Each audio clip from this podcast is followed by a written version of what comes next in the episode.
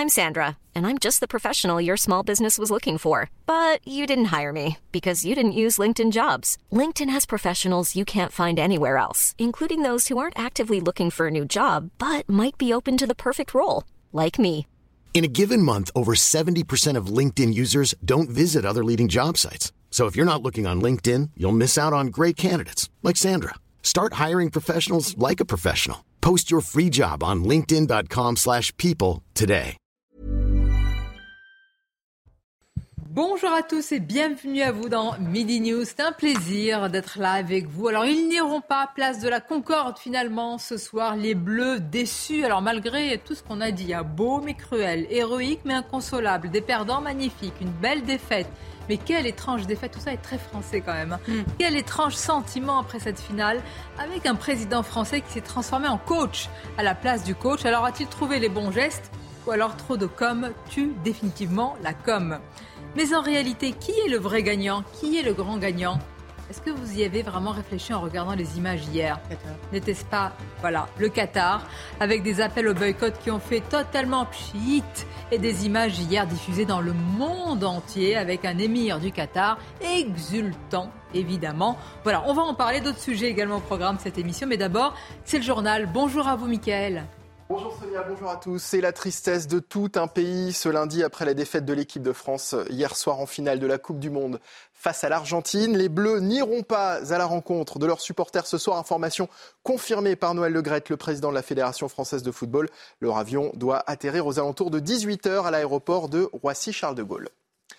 Et en marge de cette finale, une ambiance relativement sereine sur les Champs-Élysées, mais des débordements ont tout de même eu lieu dans plusieurs villes de France. Le bilan des interpellations fait état de 227, euh, dont 47 euh, en zone préfecture de police. Écoutez les précisions d'Abdoulaye Kanté, il est policier dans les Hauts-de-Seine et était sur notre antenne ce matin. Il y a des sommations qui ont été données aux personnes présentes de libérer euh, l'avenue des Champs-Élysées, mais encore certains, une dizaine d'individus qui sont quand même à donner à des tirs de mortier à la verticale euh, euh, envers nos collègues. Mais euh, voilà, en grosso modo, euh, le dispositif en place était très efficace, notamment avec des dispositifs mobiles qui euh, venaient interpeller certains individus. Donc euh, on va dire que le, le dispositif était bien en place et a bien fonctionné. Se relever après la défaite et après cette finale d'anthologie, Saïd El Abadi, il va désormais falloir penser à l'avenir et aux prochaines échéances pour les Bleus. Oui, s'il faudra évidemment digérer cet échec, désormais l'objectif pour l'équipe de France sera l'Euro 2024. Et les vice-champions du monde vont vite remettre le bleu de chauffe, puisqu'ils seront déjà en lice lors des éliminatoires de cet Euro dès le mois de mars, avec au programme France-Pays-Bas et Irlande-France. L'objectif sera évidemment de se qualifier et d'accrocher la, qualification pour ce championnat d'Europe qui aura lieu en Allemagne. Mais en attendant le mois de mars, la grande question est de savoir si Didier Deschamps restera le sélectionneur de l'équipe de France, lui qui rêve de décrocher l'Euro, le seul titre qui manque à son palmarès. Réponse donc en début d'année prochaine. Merci beaucoup Saïd El Abadi, journaliste au service sport de CNews. Et dans le reste de l'actualité, retour à la normale pour l'octroi des visas français aux Algériens après la France et le Maroc. Euh, la France met, après la Tunisie et le Maroc, pardon, la France met un terme à la crise diplomatique avec Alger. L'année dernière, la France avait décidé de restreindre la délivrance de visas aux pays du Maghreb. Pour quelles raisons On voit ça avec Gauthier Lebret.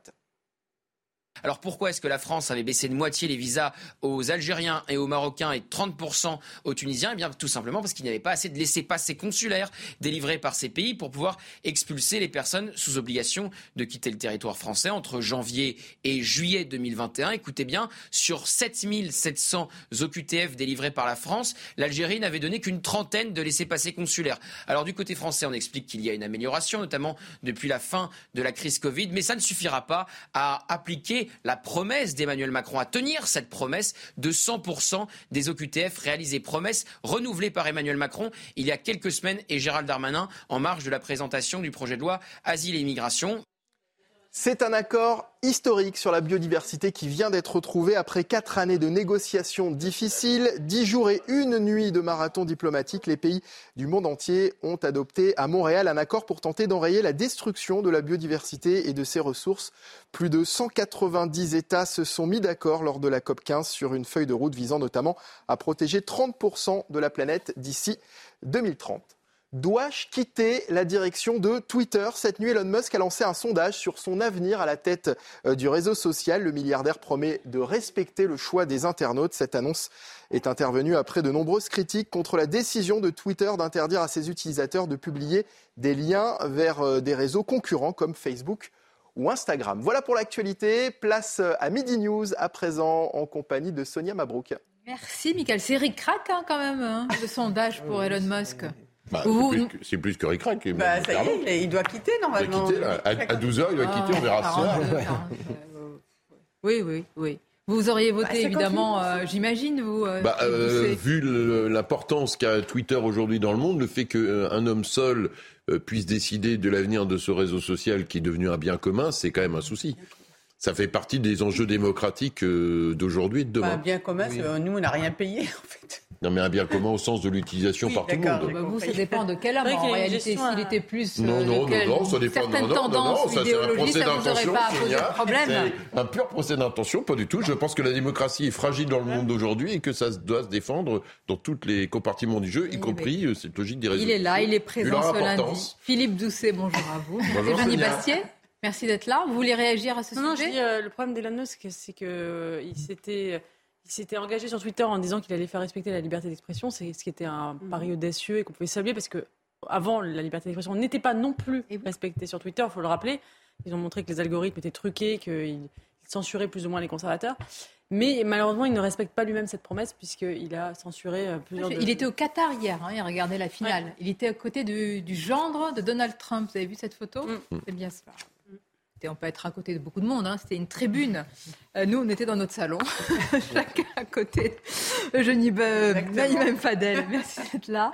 Essayiste spécialisé quartier populaire. Kevin Bossuet nous accompagne. Bonjour, à vous, professeur d'histoire-géographie et notre journaliste politique. Merci, Elodie Huchard, d'être là. beaucoup de sujets à commenter. Alors, autour du football, le grand gagnant, quand même, on va en parler. Hier, c'était frappant à travers les images. Il fallait voir comment l'émir du Qatar, aux côtés d'Emmanuel Macron, il jubilait parce que, évidemment, une, ce sont des images qui étaient belles. Les appels au boycott, on les a quasiment tous oubliés. On en parlera. Mais tout d'abord, une question. Combien y avait-il de coachs ou de sélectionneurs hier pour les Bleus? Deux. Alors, qui était le coach officiel? Oui, vous avez gagné, oui. Vous, vous êtes, la vraie gagnante aujourd'hui. Bon, on va regarder cette séquence, mais j'ai vraiment envie de savoir si on a le goût véritablement pour la critique à tout moment ou si vraiment là, c'était gênant et qu'il n'a pas trouvé ni les bons mots ni les bons gestes. Regardons. Vous avez fait rêver des millions de Françaises et de Français jusque-là, et encore aujourd'hui, ils ont vibré. Et vous avez fait rêver des milliards de gens qui ont regardé ce match. Parce que vous avez fait du grand football et du grand sport. Les leçons, vous les tirerez. Il y aura sans doute des regrets après ce match. Je voudrais qu'il y en ait deux qui n'aient pas trop de regrets. S'il vous plaît. Écoutez-moi bien. Jamais vous êtes une très grande équipe. Parce qu'il n'y a, je pense, aucune autre équipe qui faire ce que jusque-là et qui aurait pu remonter à deux reprises et être à deux doigts de la gagner. Après, quand il manque un truc, dans la vie, c'est pareil, c'est le foot, c'est le, c'est le sport. Ça, vous y pouvez rien. Mais vous avez eu le cœur, la faim, l'envie et le talent d'y aller. Et pour ça, je voulais venir vous voir pour vous dire merci. Et vous avez fait rêver des Françaises et des Français qui en ont besoin. Donc merci à vous. Merci à celles et ceux qui vont peut-être arrêter le maillot après ce match. Il y en a plein qui sont très jeunes, qui vont en faire beaucoup d'autres, plus que moi comme président, dites-le-vous bien. Donc vous allez en gagner des autres parce que vous avez une expérience embarquée qui est dingue. Donc voilà, ce soir ça va être dur, mais dès demain on est parti à l'assaut parce que c'est comme ça qu'on les gagne. C'est comme ça qu'on les gagne. En tout cas, moi, je suis fier de vous. Celles et ceux aussi, moi je pense, c'est la vie, ça arrive. Vous comprenez, dans la vie, il faut... Ce qui est magique, je trouve, c'est le celles et ceux dans le vestiaire de l'équipe de foot masculine. Euh, je trouve ça grandiose, en fait, parce que ça révèle toute la magie, toute l'absurdité de ce langage euh, idéologique, politiquement correct, devenu un réflexe systématique qui s'impose même dans le vestiaire d'une équipe de football. Là, c'est le summum. Je, trouve que c'est la consécration du celles et ceux. Je dis bravo. Je dis, je dis, bravo. Non, mais en fait, on a envie d'avoir une réaction. Euh, j'allais dire bienveillante. Vraiment, c'est ce qui me revient, mais on sent vraiment la gênance, comme disait Philippe tout à l'heure et, vraiment un malaise parce qu'on voit bien que c'est, Enfin, on sent qu'il y a, euh, que c'est déconnecté, que vous avez euh, les joueurs qui sont là, qui sont vraiment dans, dans la douleur d'avoir perdu, parce que quand vous êtes aussi compétiteur, euh, voilà, vous avez juste envie d'une chose, c'est que, un- une pause et de vous retrouver qu'entre vous, c'est-à-dire avoir, avoir, avoir, euh, votre coach avec vous dans, le, dans la pièce et peut-être même pas parler. Et là, on voit bien que que il- et même sa posture, elle est, elle est gênante. Effectivement, se taper comme ça, allez-y les gars, ouais, euh, coach, ça sonne faux et c'est et c'est même euh, malheureusement et vraiment j'ai pas envie de lui tomber dessus. Hein, Ah bah, heureusement, qu'est-ce que ça serait si vous le faisiez? Non, évoqué le. C'est vrai, alors je sais pas si le mot existe en français, c'est mes enfants qui parlent comme ça. la La, gê- gênance. Mais euh, c'est étonnant, euh, je trouve Emmanuel Macron, depuis sa réélection, il est euh, à côté de la plaque. Euh, on parce que là, vous avez montré ces images-là. Ce que j'ai trouvé difficile, c'est quand euh, il est aussi sur le terrain à côté de On va aller Kylian voir Mbappé. les images. Oui. Franchement, vous avez raison de le souligner. Vous venez de perdre, ça fait des années. Ils s'entraînent tous les jours. Ils veulent absolument avoir cette Coupe du Monde. C'est leur moment. C'est pas le moment du président de la République. C'est leur moment de tristesse. euh, voilà. Ils- et effectivement, comme vous l'évoquez, ils ont envie qu'ils viennent dire un mot dans le vestiaire, mais pas obligatoirement faire trois minutes. Il peut pas filmer Voilà. aussi parce que et je pense qu'il y a aussi oui, ça. L'aspect de, de, de se faire filmer. Il faut laisser les joueurs. Enfin, c'est quand même un, un échec Mais pour vous eux. étiez hein. aussi Ils- dur et mordant quand Jacques Chirac mimait, euh, sans les connaître Oui, mais véritablement, le nom des joueurs. Vous étiez aussi euh, caustique à ce moment-là Bah, J'étais pas, invité sur- moment j'étais pas invité sur vos plateaux, Sonia. bébé, donc, euh, moi je n'étais pas né. euh. Oui, mais avec, avec Jacques. Chirac, avec Jacques Chirac, ce n'était pas tout à fait la même chose parce que je trouve que Jacques Chirac avait un lien très important entre euh, lui et le peuple, ce que n'a pas évidemment Emmanuel Macron. Moi, il me fait penser à, un, à un fort- une sorte de Clémenceau de pacotille dans les tranchées de 1917 où il dit Kevin nous avons Bossuet. perdu, vous allez vous relever, vous allez voir, mais c'est parfaitement foot, ridicule hein. et c'est Ouais, de la voilà, communication pour la communication. Il essaye de faire peuple alors qu'il est, re- il est le représentant des élites économiques de ce pays. Donc forcément, ça ne peut pas fonctionner. Et ce mauvais théâtre, franchement, c'est parfaitement ridicule. Et ils ont dû bien rire intérieurement, tous ces joueurs de Ouais, foot. je pense qu'ils avaient envie de se retrouver entre eux, quoi, quand même, parce que là, c'est Oui, quand même un moment très dur pour eux, quoi. Enfin, j'ai. puis on le sait quand on a- Un peu de bienveillance sur ce plateau. Élodie Huchard. C'est moi la bienveillance. Vous allez devoir endosser ce rôle parce que là, là, là, là, c'est une équipe adverse qui joue contre Emmanuel Macron en bloc. Non, en fait. c'est pas une non, équipe adverse. Mais si, mais si, assumez-le, assumez-le. Non, mais on est triste. Enfin, franchement, on n'est pas, on n'est pas joyeux de ça parce qu'il représente la France et quoi qu'on en pense, il est président de la République. Et donc ne pas trouver au bon moment les bons mots, C'est ça. ah, gênant euh, pour temps, lui, mais ouais. sur le fond, c'est aussi gênant pour nous. Hein. Et puis C'est on pas n'est pas glorieux, dur, c'est on glorieux pour personne. aussi parce qu'on voulait qu'il soit, euh, qu'il se rende au Qatar pour soutenir euh, l'équipe de France. Donc vous voyez, on n'était pas avec les autres qui voulaient absolument qu'il boycotte. Élodie Huchard, c'est vrai que ça a été beaucoup commenté, notamment sur les réseaux sociaux. Je n'ai pas vu s'il y avait des réactions euh, politiques euh, à- aux gestes, aux faits et gestes d'Emmanuel euh, Macron, mais est-ce qu'il fallait les voir avec autant de. Voilà, avec une loupe pour voir ces, ces moments de, de gênance, pour reprendre cette expression Non, mais il y a forcément euh, deux lectures. Emmanuel Macron, sa passion pour le foot, il en parle régulièrement, fan de l'OM, il a joué 5 ans au foot. Il aime bien rappeler qu'il appelle Didier Deschamps régulièrement, qu'il a le numéro de Kylian Mbappé, etc. Et il avait dit cette phrase d'ailleurs en 2018 Nous sommes dans un pays qui a cette caractéristique il y a deux métiers très difficiles. Président de la République, sélectionneur de l'équipe de France, parce qu'il y a 60 millions de Français et de Françaises qui pensent qu'il ferait mieux le travail que la personne qui a la fonction. Et effectivement, on voit qu'Emmanuel Macron a voulu incarner ça, les séquences dans les vestiaires lors de la demi-finale. Alors forcément, ça tombait peut-être moins à plat parce qu'hier, on voit les joueurs en fait qui, qui Mm. font un peu la tête et on peut le comprendre. Donc il y a une sorte, il y a une sorte de deux salles, deux ambiances, pour reprendre une expression aussi. Et forcément, il y a la lecture de dire, il est président de la République, il va encourager les Bleus, même si on a perdu euh, en finale, pourquoi pas aller faire un petit discours. Ça, c'est la version euh, bienveillante. Après, on parle aussi beaucoup de récupération politique, de dire qu'il en a trop fait, que c'est pas forcément sa place, qu'on peut encourager l'équipe sans aller systématiquement dans les vestiaires, sans surjouer ça.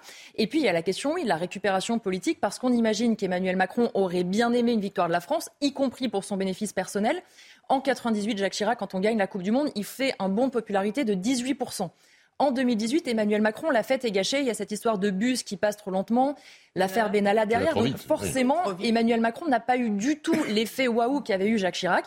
Et ben, cette fois non plus. Un, parce qu'effectivement on a perdu, et parce que quand même dans l'opposition, ce qu'on entend, c'est qu'il en a trop fait. Mais faut-il y voir quand même, je suis un peu interpellée par ce que vous dites, par un, un lien qui n'existerait pas avec euh, la France, alors que Jacques Chirac l'aurait presque.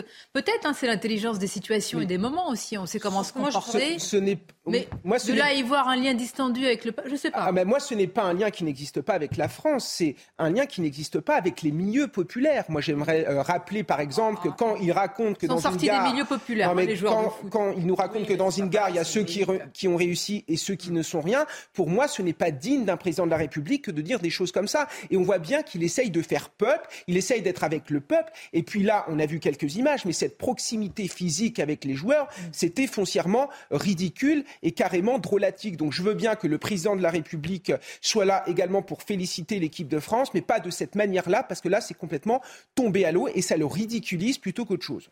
Rappelez-vous aussi la, la période des Gilets jaunes et de la manière dont son entourage a qualifié les Gilets jaunes. Rappelez-vous.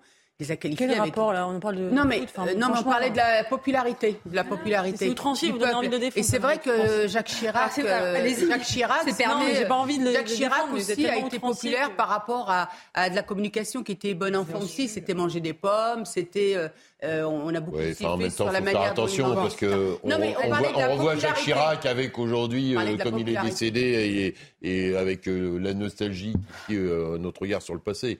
Bon, seulement, c'était pas euh, aussi simple que ça, je pense. Bon. hein. On va Après, quand même on voit bien revenir que un moment. il, il a du mal à trouver le style. Effectivement, il n'a pas su trouver la, la bonne distance à ce euh, moment-là. au quoi. milieu d'un- d'un d'un- d'un stade, je vais voir comment vous allez vous comporter. C'est pas évident, il y a tout ce qui est vrai, autour, vous ne sentez pas forcément tout. Moi, je vais pas le Ah, défendre, mais, je suis euh, obligée là. vous- je- J'ai euh, j'ai pas dit que le job était simple. hein. Bon. Si le job de président de la République était simple, je Moi, pense ce qui que m'a ça se saurait. intéressé ce J'ai- matin, moi, je- juste ce que je trouve intéressant, c'est cette volonté de capter la popularité des joueurs de foot, parce que dans un monde où le politique est extrêmement impopulaire et impuissant, où la- on le voit, la popularité, pas que celle d'Emmanuel Macron, mais de tous les politiques s'effrite extrêmement vite, qui a euh, une difficulté justement à, trouver du lien de la verticalité. Euh, Mbappé, finalement, le numéro 10, euh, c'est, euh, c'est, euh, il a, il a l'aura quasiment, quasiment d'un dirigeant politique, d'un pré- que rêveraient d'avoir les présidents de la République et les Ah, C'est pour dirigeants. ça qu'on parlait de de- popularité. voilà, on- Attendez-vous, donc aujourd'hui, les seules figures qui restent, qui sont fédératrices, qui nous permettent Oui. euh, à un temps Les de nous de rassembler, etc., C'est ce sont les joueurs de foot. Oui. D'ailleurs, si je vous demandais quelles autres figures sportifs. Artistiques, euh, littéraires, euh, politiques, euh, Avant, on ne avait, des pas en acteurs, citer on avait des acteurs aussi, mais aujourd'hui. Bah, Avant, on avait des pense monstres sacrés. Je dis pas. qu'il n'y en a pas dans la jeune Si, génération, les- mais il faut les- un parcours avant. Alain Delon, Belmondo, enfin, C'est on vrai qu'il y a avait très, très peu facilement, de- on, on parlait de ces acteurs. Très peu. capable de, de- de rassembler l'archipel français. Et les, les joueurs de foot le, le- sont les dernières, oui.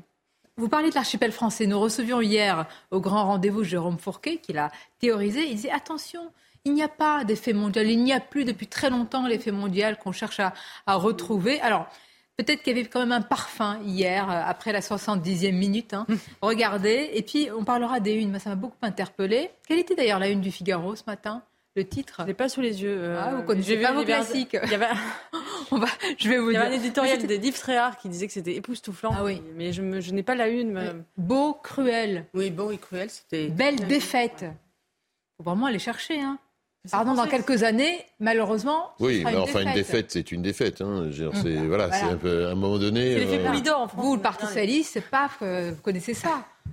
Beaucoup de défaites, c'est une défaite, donc je Mais veux dire. aussi, mais aussi, euh, mais aussi Non, mais là, il y avait du panache. euh, Sonia, mais Il y aussi avait les du victoires. panache. Regardez cette soirée. Et c'est après les défaites qu'on se reconstruit, c'est ce qu'on est en train de faire. Cette soirée Voilà. épique avec quand même pas mal d'hystérie et de frustration. Là, cette image, elle est.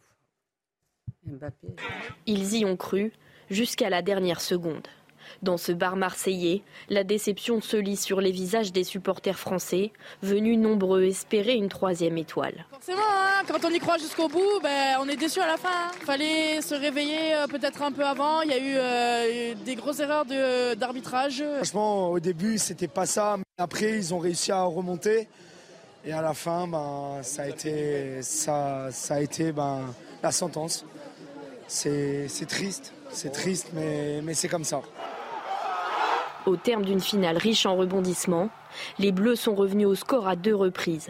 Alors la désillusion laisse place à l'optimisme. Ça fait mal, mais après, c'était un bon parcours quand même qu'on a fait, je pense, dans l'ensemble. On reviendra à l'euro plus fort, euh, voilà, et puis on verra bien. On n'est pas, pas perdant, on reviendra plus fort. C'est l'image de la France qu'on a, c'est des, combattants. Et on aime ce- cette équipe de France et on les soutient. C'est pas grave pour la défaite.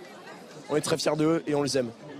Nul doute que la cité phocéenne vibrera à nouveau lors de l'Euro 2024, aux côtés d'une équipe de France qui n'a pas fini de surprendre. Bien. Et si Emmanuel Macron s'est vu en coach ou en sélectionneur, certains voient le sélectionneur à l'inverse en président. Phénomène. bah, très, bah, Écoutez, il s'est mené un collectif, il sait quand ça va pas, hop, changer de la feuille de match pour qu'il y ait ce Donc euh, petit Sonia sursaut. proposait d'aider Deschamps, euh, président 2027, c'est ça? Mais déjà jusqu'à 2024, ça serait bien de l'avoir. Écoutons-le. Alors écoutons-le parce qu'il a, je sais pas, grande spécialiste, Elodie hier qui était à ce moment-là ici en direct, ouais, nous a impressionné sur ses connaissances footballistiques. Mais je peux dire quand même que le peu de connaissances que j'ai, que Didier Deschamps a quand même de grands défis. Il y a le cas Benzema, il y a ce qui va se passer pour la suite avec Olivier Giroud. Écoutons-le. La question lui a été posée hier sur son avenir, évidemment. Il va pas répondre à ce moment-là. Même si le résultat avait été inverse, je n'oserais pas donner la réponse euh, aujourd'hui. Donc, euh, évidemment, je suis très triste pour mes joueurs, pour l'ensemble de mon staff. Vous le savez déjà, j'aurai un rendez-vous avec euh, mon président en début d'année, et puis euh, vous saurez. Voilà, on peut dire qu'il est, il est contenu. hein.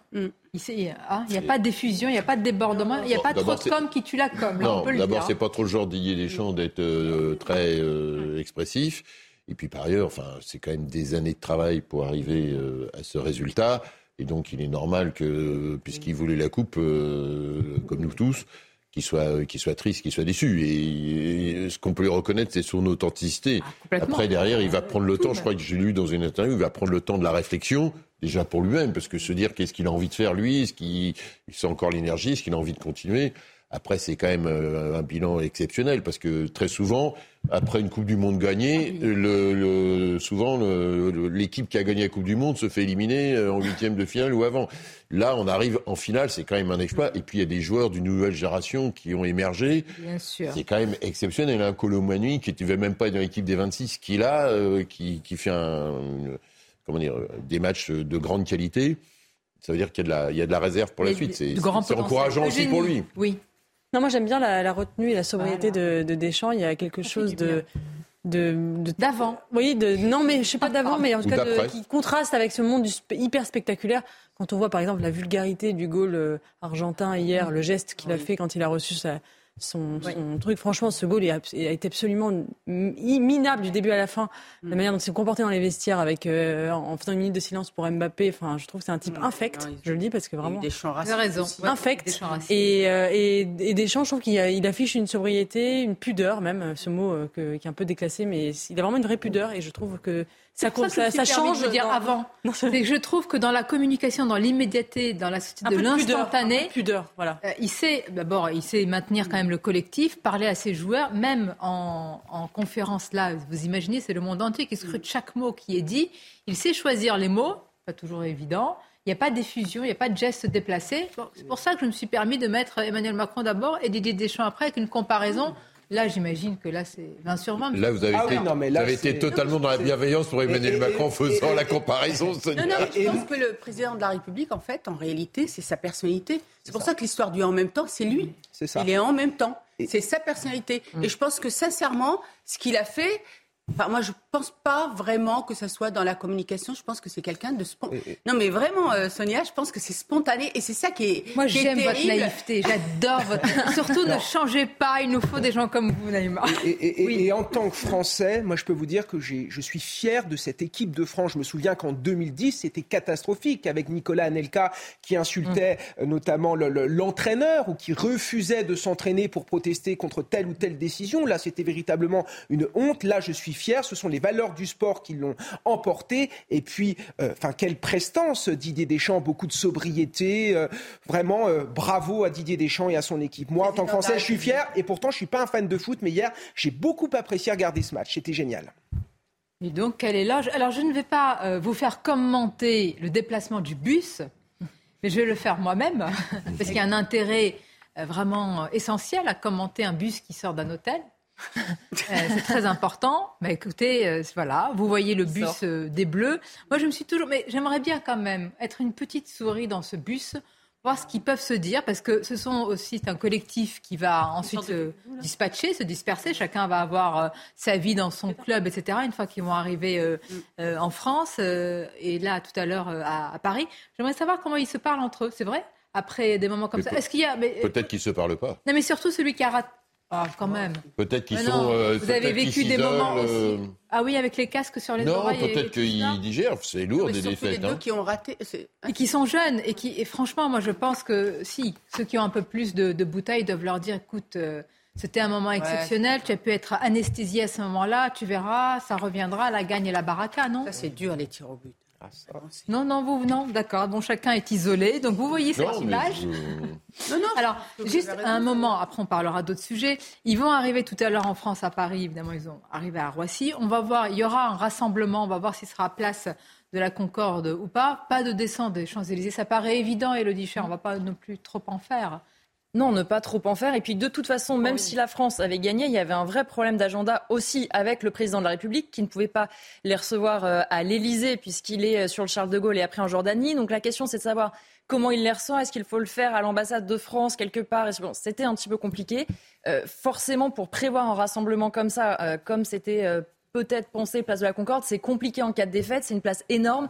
Si vous avez que les plus fervents supporters qui viennent, ça fait une place vide. L'image, elle est pas belle. Le- un lendemain de défaite, euh, c'est pas ce qu'on a envie de voir. Donc il y a sans doute des supporters qui ont quand même envie de remercier l'équipe de France. Mais comme on le disait euh, juste avant l'émission, il faut sans doute trouver un endroit adapté aussi euh, à la situation. Même s'ils ont fait un très beau parcours, c'est évidemment pas les 600 000 personnes qui vont débarquer sur les Champs-Élysées pour voir le bus. Et évidemment, là vous parlez Et de ça serait bien qu'on trouve un eu- endroit. Je pense que ça serait bien parce que je pense qu'il y a Bah, beaucoup de supporters. pendant la pause, le temps Donc, que je euh, fasse la pub, il y a eu des bien, images. bien, adjudant moins belles hier. on va suivre les Mais Il faut en directives. parler, les images moins belles à Lyon, à Grenoble, à Nice. Il y a des gens qui vous disent, mais écoutez, c'était un moindre mal. Et d'autres qui vous disent, c'est inacceptable. Quels que soient les débordements, attention, on ne peut pas l'accepter. Et que quand il y a quelques policiers blessés, qu'il y en ait quelques-uns, c'est inacceptable. Donc on reviendra sur ce sujet. Et puis le vrai grand gagnant. Le Qatar. Ah bah si. Oh, ça, vous, pouvez, vous pouvez faire la moue. Si. Ben, je vais faire la moue, Ah bah, Sonia, mais je, ouais, je Ça dirais. n'a servi à rien. Vos appels au boycott, votre. Ah, j'ai pas, j'ai pas dit, mais je vous donnerai les mon, sentiment boycott, tout à l'heure. À si tout de suite. Les, Français. C'est ça. À Il tout n'y de a, eu- suite. il y a pas eu de retransmission. Merci d'être avec nous, beau mais cruel, héroïque mais inconsolable, des perdants magnifiques. Mais bon, les Bleus ont perdu, les Argentins ont gagné et le Qatar aussi, vrai grand gagnant. On va en parler, mais tout d'abord, c'est News Info, les titres avec vous, Barbara Durand. Lendemain de la défaite, Kylian Mbappé, resté très silencieux à l'issue de la fin de la finale, s'est exprimé sur les réseaux sociaux. Nous reviendrons, a-t-il écrit en légende d'une photo de lui, passant devant la Coupe du Monde, la tête baissée, le regard triste, avec dans la main comme seule consolation le trophée du meilleur buteur du tournoi. Les autorités sanitaires recommandent un vaccin anti-Covid pour les enfants âgés de 6 mois à 4 ans révolus à risque de formes graves de maladies et de décès. Il s'agit du sérum de Pfizer BioNTech. Contrairement aux États-Unis, l'ensemble de la tranche d'âge n'est pas concerné par cette recommandation. C'est une première en France depuis le début de l'épidémie de Covid. Enfin, la capitale ukrainienne attaquée par des drones très tôt ce matin. Plusieurs infrastructures essentielles en plein hiver ont été endommagées. Selon les autorités locales, 23 de ces engins ont été aperçus dans le ciel de Kiev, dont 18 ont été abattus par la défense anti-aérienne. Cette attaque intervient quelques heures avant une rencontre au Bélarus entre Vladimir Poutine et son allié Alexandre Loukachenko. Merci d'être avec nous. Vous le disiez, le vrai grand gagnant, évidemment, avec l'Argentine, avec le beau football, avec en partie aussi les Bleus, c'est le Qatar. Nous verrons des images, il faut le reconnaître, assez époustouflantes hier de, de, Doha, et puis les, les conséquences, le soft power qui s'étale un petit peu partout. Euh, je vais saluer notre invité qui nous a rejoint, Grégory Joron, bonjour à vous. Merci d'être là. Secrétaire général unité SGP. Police, alors il y a ces images hier qui étaient euh, belles, il y a d'autres images évidemment qu'on n'a pas envie de voir et auxquelles il ne faudrait pas s'habituer. Il y a eu des débordements, des tensions, des violences urbaines comme on les appelle aujourd'hui. Très peu, faut le dire, à Paris, mais, euh, mais il y en a eu dans les villes de Lyon, de Grenoble, de Nice. Une soirée mouvementée résumée par Geoffroy Lefebvre et Olivier Madinier. On en parle juste après. Des tirs de mortier, des jets de projectiles sur les forces de l'ordre. Place Bellecour à Lyon, des violences urbaines ont eu lieu après la défaite de l'équipe de France.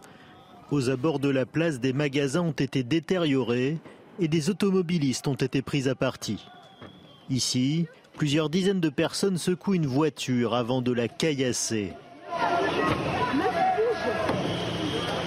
Pendant presque deux heures, plusieurs centaines d'individus en groupe mobile, le visage souvent dissimulé, ont affronté les forces de l'ordre. Les policiers ont riposté avec des gaz lacrymogènes et des camions lanceurs d'eau pour disperser la foule. Le calme est revenu vers 21h30. Selon la préfecture du Rhône, une quinzaine de personnes ont été interpellées pour des jets de projectiles et dégradations. Grégory je le disais tout à l'heure à, nos amis, il y a deux sons de cloche généralement ceux qui vous disent mais vous en faites trop, vous montrez et finalement voilà c'est ainsi, il y aura toujours euh, ces cette casse et ces débordements et d'autres qui disent non, on n'a pas le droit de s'habituer euh, à cela. Entre les deux, où est-ce que vous vous situez? Bah, Sans surprise, je n'ai pas envie de m'habituer à un genre d'image, euh, surtout qu'en plus, il n'y a pas vraiment de raison.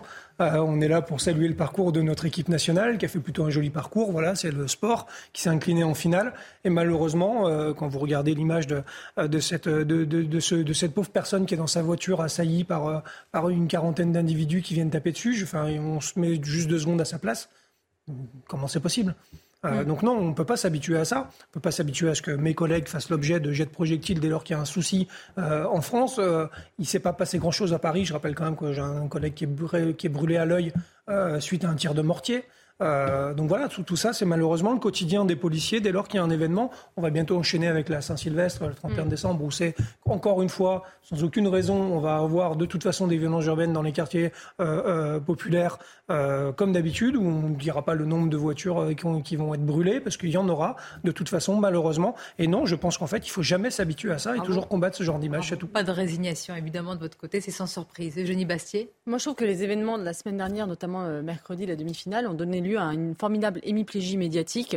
Et euh, j'ai été vraiment, ça, a réveillé finalement ce qu'on croyait un peu euh, passé de mode, c'est-à-dire vraiment cette espèce de déni d'une partie de la gauche des événements, et une réécriture carrément des événements. Parce qu'il y a eu, euh, je, dans, les, dans, les, médias de droite, moi j'ai entendu parler des violences d'extrême droite et des groupuscules d'extrême droite. Dans les médias de gauche, c'était déni absolu sur les violences intracommunautaires ou sur les violences issues des quartiers ou des personnes issues de l'immigration déni. Je vous lis par exemple sur Instagram, euh, le résumé de la rencontre de mercredi soir sur Instagram par Le Monde, c'est dans un froid pinçant, mais dans une ambiance largement bon enfant, en dépit de quelques incidents, d'une tentative organisée de l'ultra-droite d'aller à la bataille et d'un accident mortel à Montpellier.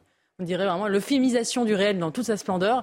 Et je trouve, absolument, sans parler de Libération, qui nous fait un édito en disant les heures, les, heures, les heures, sombres de notre histoire. La peste un édito, La peste brune intitulé Haine.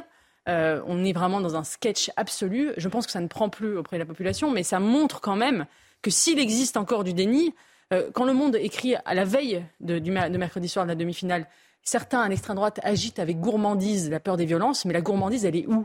La gourmandise, elle est chez les gens de gauche, les médias de gauche, qui agitent euh, l'arrestation de 40 effectivement groupuscules d'extrême droite dont personne nie l'existence, qui l'agitent comme finalement la révélation de, la vraie menace, je cite Pascal Clark, qui serait en France les groupuscules d'extrême droite. Mais on se fout du monde, on se fout de nous. Et je, ça a été un moment intéressant pour révéler ce déni médiatique encore très puissant à gauche.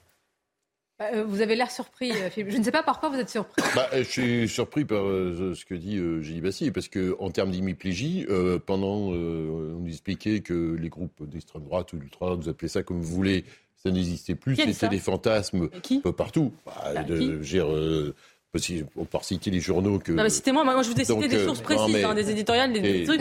Citez-moi, citez-moi. Derrière, par rapport à ça, il y avait euh, une minimisation de cette dimension-là, y compris sur l'aspect organisé de, de, de, cette dimension-là. Personne n'a minimisé, on en a parlé sur CNews, on en a parlé dans le Figaro. Donc, euh, c'est faux. Oui, bah, j'étais sur le plateau quand on en a parlé. C'est moi qui ai mis le sujet, euh, pardonnez-moi, sur la table, en tout cas dans l'émission ah, dans laquelle j'étais invité. Dans le cadre l'émission dans laquelle Il m'arrive de choisir aussi mes sujets. Non, mais bien sûr, bien sûr, Sonia, mais donc bon, par rapport à ça. Et par ailleurs, moi, je ne fais pas. Il n'y en, a pas une n'y a pas un sujet plus que l'autre. Ah bah, Ce qui s'est passé hier soir est tout à fait euh, inacceptable. Moi, je suis contre toutes les violences. je vois d'ailleurs, vous évoquez le monsieur ou je sais pas la personne qui était dans sa voiture. Je ne sais pas pourquoi cette personne se fait tomber dessus par 40 personnes, secouer sa voiture. C'est un citoyen euh, lambda qui vient. voilà. Donc tout le monde, tout le monde a droit à la tranquillité, et à la sécurité, la sécurité publique. donc moi, je n'excuse pas plus ni les black blocs ou l'extrême gauche que les groupes d'extrême droite. Les deux existent des deux côtés, malheureusement. Personne ne le nie. Il y a un moment dans notre pays quand certains disent c'est la vraie grande menace, non. Quand vous avez en France, non mais attendez, je finis ma phrase, des chocs aussi terribles avec des centaines de morts qui sont, de gens qui sont morts en France, ne peut pas dire que c'est la plus grande menace. Pouvez pas. Oui, elle existe, mais la plus grande menace, elle est djihadiste. Moi, je suis Philippe Doucet, elle... donc Pascal Clark, a dit ce qu'elle veut. elle est terroriste. elle est... mais on ne peut pas tordre la réalité à Non, mais moi, je ne tords pas la réalité. Je dis simplement qu'en France, euh, il y a des groupes d'extrême droite qui se manifestement se réveillent. La preuve, c'est que je pense que le ministère de l'Intérieur a décidé qu'il y ait une cellule mise en place une cellule de suivi. Et de l'autre côté, il y a des groupes d'extrême gauche ou, de, ou, des black blocs ou, ou, de la racaille, vous appelez ça comme vous voulez, qui sont venus pour faire leur marché, pour casser. Euh, L'un n'excuse pas plus que l'autre et inversement. Voilà, parce que tout ça euh, empêche finalement que les choses se passent bien. Grégory Jo, comment vous réagissez à Moi, je, enfin, je vais essayer d'être pragmatique. Euh, simplement, regardez les dernières années écoulées, euh, tout simplement. Vous avez parlé évidemment de la menace terroriste. Celle-ci, on va la mettre un peu de côté en termes d'ordre public. Euh, enfin, de côté. C'est évidemment la plus prégnante, la plus dangereuse, mmh. la plus problématique, etc. Maintenant, si on parle que d'ordre public et rien que d'ordre public, pardon, mais, mais je pense que ce qu'on a vu depuis des années, c'est clairement une menace antifa, d'extrême gauche, black blocs, etc. Et l'extrême droite, de temps en temps, venait. Alors, je ne fais pas de concours. Hein. Les deux sont des menaces, mais maintenant, si on doit les classer en termes de degrés, je pense qu'un attentat d'extrême droite n'est pas du tout à écarter dans le pays. Si on doit les classer si on doit les classer en termes de degrés euh, d'intensité et, euh, et, de, et, de, et pour le coup d'impact sur l'ordre public, euh, je, pense que, je pense que pour le coup les Black Blocs ont, ont quelques points d'avance malheureusement de, de, par rapport à ce qu'on qu'on voit dans les manifestations. Je rappelle quand même qu'au tout début des Gilets jaunes, euh, tout début, hein, donc il y, a, il y, a, presque quatre ans maintenant, euh, ouais, c'est ça. Oui. Euh, euh, il y avait euh, les, les, journées se passaient de manière assez euh, particulière puisque en fin de matinée on avait toujours euh, l'extrême droite pour le coup ces groupuscules là qui venaient euh, commencer à se mettre en place etc et en tout début d'après-midi c'était toujours l'extrême gauche qui reprenait la main euh, dans, dans, les, dans, les, dans, les, dans les manifestations. Et en fin de journée les quartiers populaires les, les, populaires, les populaires en fait. qui venaient qui venaient faire les courses ouais, parce que c'était Noël. Et c'était ça les journées les week-ends de voilà de, de, de, Moi, de la police. Des trois blocs en fait. L'ultra gauche effectivement et c'est eux beaucoup plus qui sont, euh, qui sont euh,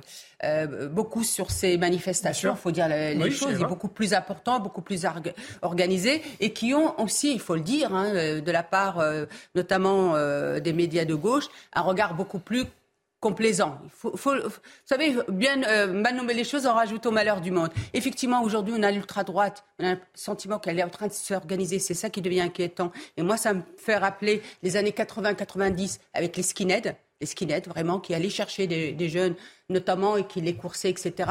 Rappelons-nous, avec l'émergence à ce moment-là de certaines villes qui devenaient Front National, des élections, etc., et qui venaient. Moi, je les ai vus à Dreux. Donc euh, voilà. Et vous avez effectivement les voyous, les racailles qui, eux, veulent juste voler et piller. Et moi, ce que j'ai regretté, ce que j'ai regretté pendant cette euh, coupe, et j'ai vraiment eu le sentiment qu'on a, nous a privé en fait de ce moment de bonheur et de joie ensemble, parce qu'on a beaucoup analysé par le prisme de ces pilleurs, casseurs, ces vauriens qui se trouvaient effectivement des racailles des quartiers. Il faut nommer les choses. Qui agissent mais, comme des bandes rivales face mais, à des policiers. Voilà, mais Sonia, vous voyez, ça a jeté l'anathème sur l'ensemble des personnes, et notamment des personnes issues de l'immigration marocaine qui faisaient la joie et le bonheur. On a pratiquement 2 millions de personnes issues de l'immigration marocaine ou, ou, ou, de Marocains. Et malheureusement, on a même fait le procès du Maroc. Et le Maroc, à un moment, il y a eu des journaux marocains qui ont dit quoi, Sonia? Ils ont dit, mais c'est votre problème, cette racaille. C'est un problème franco-français. Non, mais il y a sans doute une résurgence de l'extrême droite. C'est un fait, mais la manière dont la gauche utilise cela pour cacher son propre bilan est insupportable. Moi, j'enseigne en Seine-Saint-Denis. Je peux vous dire que tous les problèmes liés à l'antisémitisme, liés à l'homophobie, liés à, l'insécurité, enfin, ce ne sont pas le fait des groupuscules d'extrême droite. Non, c'est le fait de la communautarisation de notre société, de la montée de l'islamisme. Et ça, je trouve ça insupportable. Et dans beaucoup de médias, beaucoup de journalistes, évidemment, de gauche, ignorent totalement qu'il y a aussi une montée de la violence antifa, et c'est ça qui est inacceptable. Et moi, je trouve qu'à un moment donné, il faut être un petit peu pondéré, il faut être un petit peu juste, qu'il y ait des militants d'extrême droite qui viennent du GUT, qui viennent d'Action française, qui veulent en découdre avec les forces de l'ordre, qui représentent la République sans doute, mais ne ignorer le fait qu'il y a des racailles qui, dans notre société, font la pluie et le beau temps, ça, c'est insupportable. Et l'ultra-gauche, attention, parce que l'ultra-gauche, de par sa violence, de par la complaisance dont elle fait l'objet, est en train d'alimenter l'organisation et, et, le oui, développement de l'ultra-droite. C'est ça qui est inquiétant. Philippe, non, je vous assure, Philippe, c'est ça qui est politique ou médiatique où on a l'impression que cha chacun attend pour oui, voir la, la, réalité à travers son prisme. Eh oui. En fait, il y a une réalité, il n'y en a pas mille. Oui, non, il y a moi, je, une menace je... d'ultra-droite qui s'organise probablement avec ça. Mais voilà, c'est pas tentaculaire et il y a des violences. Mais si, il y a des violences dans certains quartiers d'extrême gauche qui est là, qui gangrène toutes les manifestations et qui considère la police comme une bande rivale. Oui, mais par exemple, Monsieur voyez, est là, il s'en prend non, mais les la black, les blocs posent par exemple un problème aux organisations syndicales parce qu'il n'y a pas. Vous dites black bloc pour pas dire autre chose. Non mais même l'ultra gauche, mettez appelez pas ça comme vous le voulez, je ne sais pas, moi je ne ne vous connais pas dedans, j'ai déjà eu l'occasion de dire sur ce Les plateau, sauvages, je non, comprends pas pourquoi. Non, le euh, c'est les autres, les sauvages. Non, non, je comprends pas pourquoi, au niveau des services de renseignement, euh, ils sont pas, euh, il n'y a pas 50 000 black blocs dans ce pays. Pourquoi on n'arrive pas à les identifier? Parce que même sur les organisations syndicales, quand il y a une manifestation où le- les black blocs ont attaqué leur service d'ordre de la CGT, eh ben ça pose des problèmes aux organisations syndicales aujourd'hui pour organiser des manifestations. Voilà, c'est ça la difficulté. c'est pas tant la, la- la possibilité de les, les identifier ou pas, c'est surtout les outils légaux qu'on a à notre disposition pour pouvoir les empêcher Et les de venir ordres. sur place. Et les ordres aussi, en effet, parce qu'il y a des fois où il y a, il y a des manifestations où il n'y a pas de pré-service. Euh, moi, je trouve ça particulier quand on sait qu'en effet, on- de toute façon, c'est un risque aujourd'hui prégnant qu'il faut, qu'il faut euh, de toute façon prendre en compte dès lors qu'il va y avoir du monde sur une manifestation. On aura une expression de l'ultra-gauche qui va pouvoir se, se, se, se mouvoir dans, dans, dans la foule et, euh, et, euh, et commettre des exactions. Donc, si on sait ça, ah, c'est sûr si vous faites une manifestation, je l'ai déjà dit en rigolant, mais pour les haricots, contre les haricots surgelés, vous n'aurez pas grand monde et vous n'aurez pas de black blocs. Parce que pour le coup, il n'y a pas de manifestation de black blocs ou d'ultra-gauche. Ils ne sont là que s'ils peuvent profiter euh, des mouvements de foule pour faire ce qu'ils ont à faire. Donc dès qu'il y a du monde, on doit avoir un réflexe de pré-service, un réflexe de contrôle en amont, mais rappelez-vous qu'à chaque fois qu'on le fait, on a une montée de bouclier parce que malheureusement, c'est liberticide, Ah, que, etc. est-ce que vous l'avez de la part des organisations syndicales Mais arrêtez de demander tout aux policiers. C'est aux politiques de prendre ses responsabilités, d'avoir le courage de dire voilà quels sont les ordres. Alors, il y a deux solutions. Soit dans un pays, vous voulez éviter de voir ces images complètement et vous dites aux policiers il faut aller au contact. Mais Voilà, vous mais assumez on- la suite. leur Vous assumez qu'il peut y avoir des débordements et plus que ça, une étincelle, une étincelle, et vous vous dites politiquement, je suis assez légitime pour pouvoir ramener l'ordre dans différents quartiers, etc. Soit vous êtes tétanisé par ça, ça. vous dites aux policiers, écoutez, que ça se passe finalement, que la soirée se passe, elle est même le jour de l'an, etc. Parce que vous savez que s'il y a une étincelle qui part, une allumette, vous embrassez tout un... Bah, si. Oui, mais enfin, moi j'ai déjà, vous, m'avez déjà posé la question, Non, Sonia, donc moi je vous redonne ma, ma réponse par rapport à ça. Au Je pense que, je pense que là-dessus, quand le pouvoir ne prend pas cette dimension-là, il laisse un sentiment euh, de, de perte de contrôle des événements par l'État et c'est destructeur ce à la fois pour l'État et aussi années. pour le sentiment de, de rapport aux politiques des Françaises et des Français. cette image d'un Et d'ailleurs, policier voilà, donc qui, euh, avait, qui avait reçu un pavé et qui n'avait rien fait sur la tête. Et qui était là et on se disait, mais en réalité, Non, mais bien sûr. quel, quel ordre non, mais- a pu, a pu, euh, est-ce qu'on a pu donner à c'est ce l'effet, policier euh, Et parce que dans, dans, dans les mouvements, là, il y a la, la- la Coupe du Monde, mais par exemple, ceux qui organisent beaucoup de manifestations, ces organisations syndicales, aujourd'hui, moi, je vois beaucoup de gens, moi le premier, avant d'aller dans une manifestation euh, appelée par les syndicats sur les problèmes d'inflation de vie chère, vous vous posez la question, vous dites comment votre propre sécurité de manifestant, ce qui est un droit constitutionnel, va, être, va pouvoir s'exprimer, puisque vous savez pas si vous n'allez pas vous retrouver dans, une, euh, dans une, euh, un affrontement entre les Black Blocs les et la police manifestations. au milieu. Vous allez aux champs- sur les Champs-Élysées euh, la nuit de- de- de- du jour de l'an, vous savez qu'il y aura ça, donc vous Oui, n'allez plus en famille. bien sûr. On n'en est même plus aux manifestations. Sonia, est-ce que c'est l'effet, monsieur, je, je vous pose la question, l'effet euh, Malik Ousekine Ah, le syndrome, c'est-à-dire la Oui, peur évidemment de, oui. de- de- que ça se termine avec un, un drame, une grande tragédie comme ce Est-ce que c'est a pas à partir de ce moment-là qu'effectivement on a demandé aux policiers de, de moins aller au contact, de, de moins. Je, je pense pas. a Alors été- après, évidemment, ça, ça, ça colore un peu le, le- la, la philosophie du maintien d'ordre à la française, mais euh, ça a toujours euh, été une stratégie d'évitement. Dire le choc tactique, ça fait, on l'avait oublié depuis bien longtemps. On s'en est rappelé euh, sur le mouvement des gilets jaunes. où on Il y a une dit, évolution de doctrine sur le Il y a une mouvement. évolution Alors, de c'est pas- doctrine. C'est pas, de au- doctrine. Ouais, ben, non. non. Non, c'est vous simplement qu'on s'est rappelé Eh oui, voilà. qu'il fallait y aller, quoi. C'est-à-dire que de temps en temps, maintien de l'ordre, ça peut On a pas cru, être- le politique nous pas a dit être- évolution de doctrine, mais non, non, poli- enfin, ça peut pas Bah, être. pas, non. moi, j'ai lu des trucs comme Oui, il y a eu mais, une euh, théorisation là, vous de ça. Je peux vous en parler. J'étais. Non, c'est pas la presse de gauche.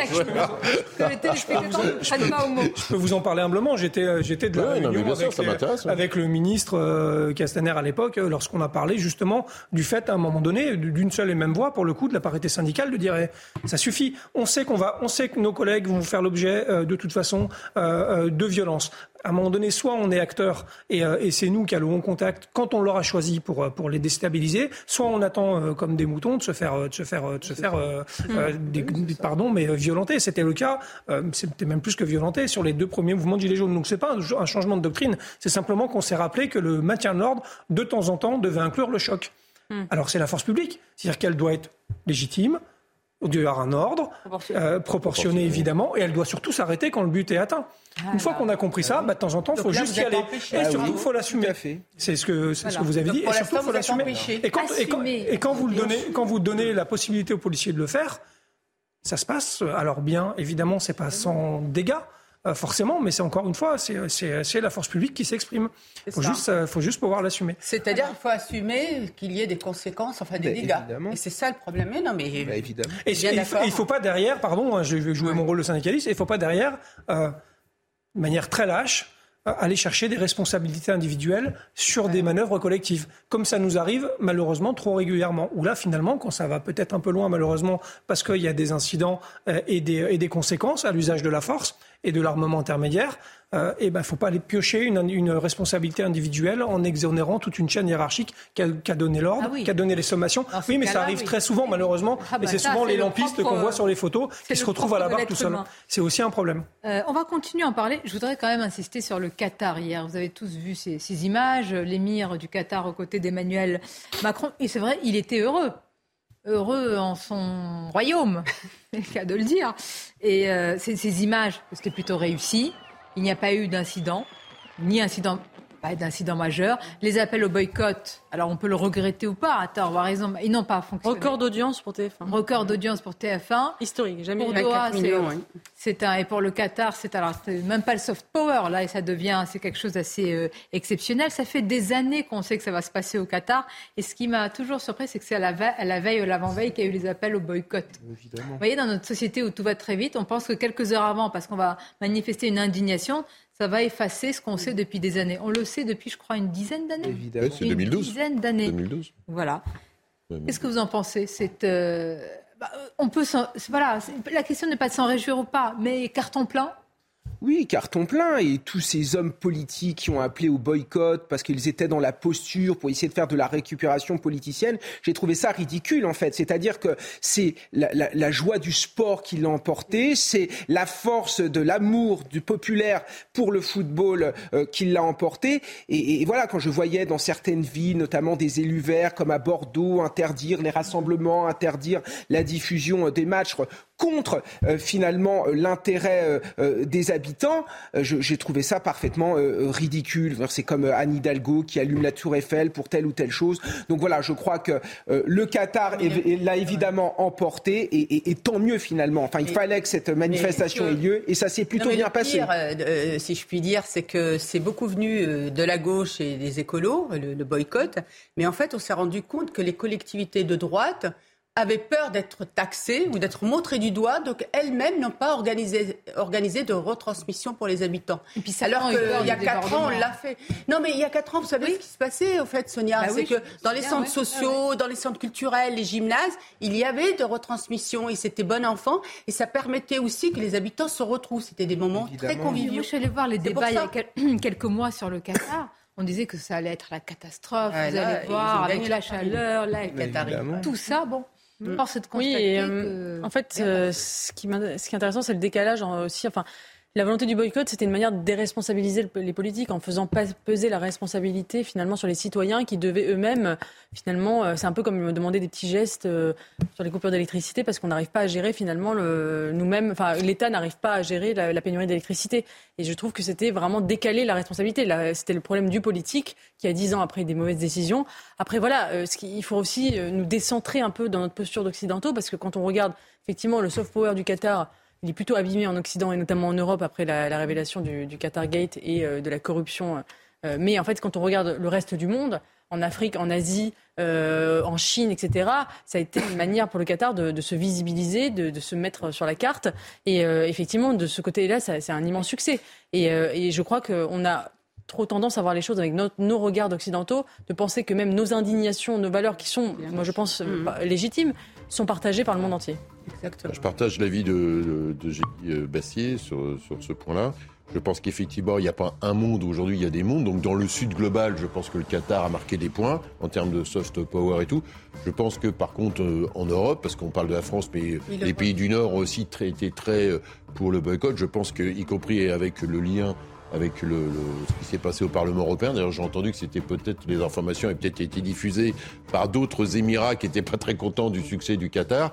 Je pense que le soft power du Qatar en Europe n'a pas progressé à travers la, Coupe du Monde. Il n'a pas, besoin de progresser. Il a acheté la moitié de Donc, la euh, même s'il a progressé dans le Sud, et effectivement, je pense que c'est aussi un rapport, euh, c'est aussi un rapport Vous savez combien d'argent euh, coule dans, dans, dans, certains quartiers, dans certains hôtels mais parisiens et Oui, oui, non, mais on sait euh, mais euh, ça c'est un choix que la France fait. Euh, elle pourrait faire d'autres choix. voilà, elle pourrait faire d'autres choix.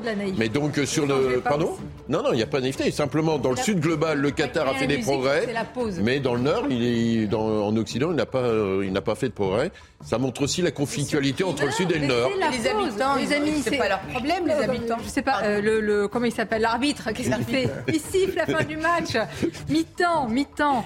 Ça fait du bien un peu à l'esprit. On va reprendre alors ça, c'est un, thème qui m'intéresse, euh, le retour à la normale pour les visas pour les Algériens.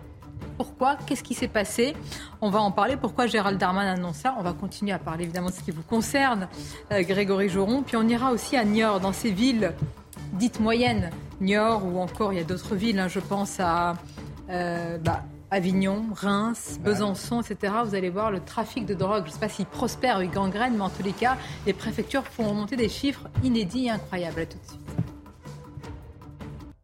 Merci d'être avec nous, la deuxième partie de votre émission Midi News. Beaucoup de sujets. Alors, on va vous raconter euh, le parcours, non pas footballistique, mais des Bleus à leur arrivée à, Paris. Dans, ce sera en début, en fin d'après-midi. On va vous dire, eh bien, où est-ce que vous allez pouvoir les saluer, si vous avez envie. Si vous êtes aussi euh, dans la capitale à Paris, ce sera place de la Concorde. Tous les détails dans quelques instants. Mais tout d'abord, le journal. Rebonjour à vous, Michael.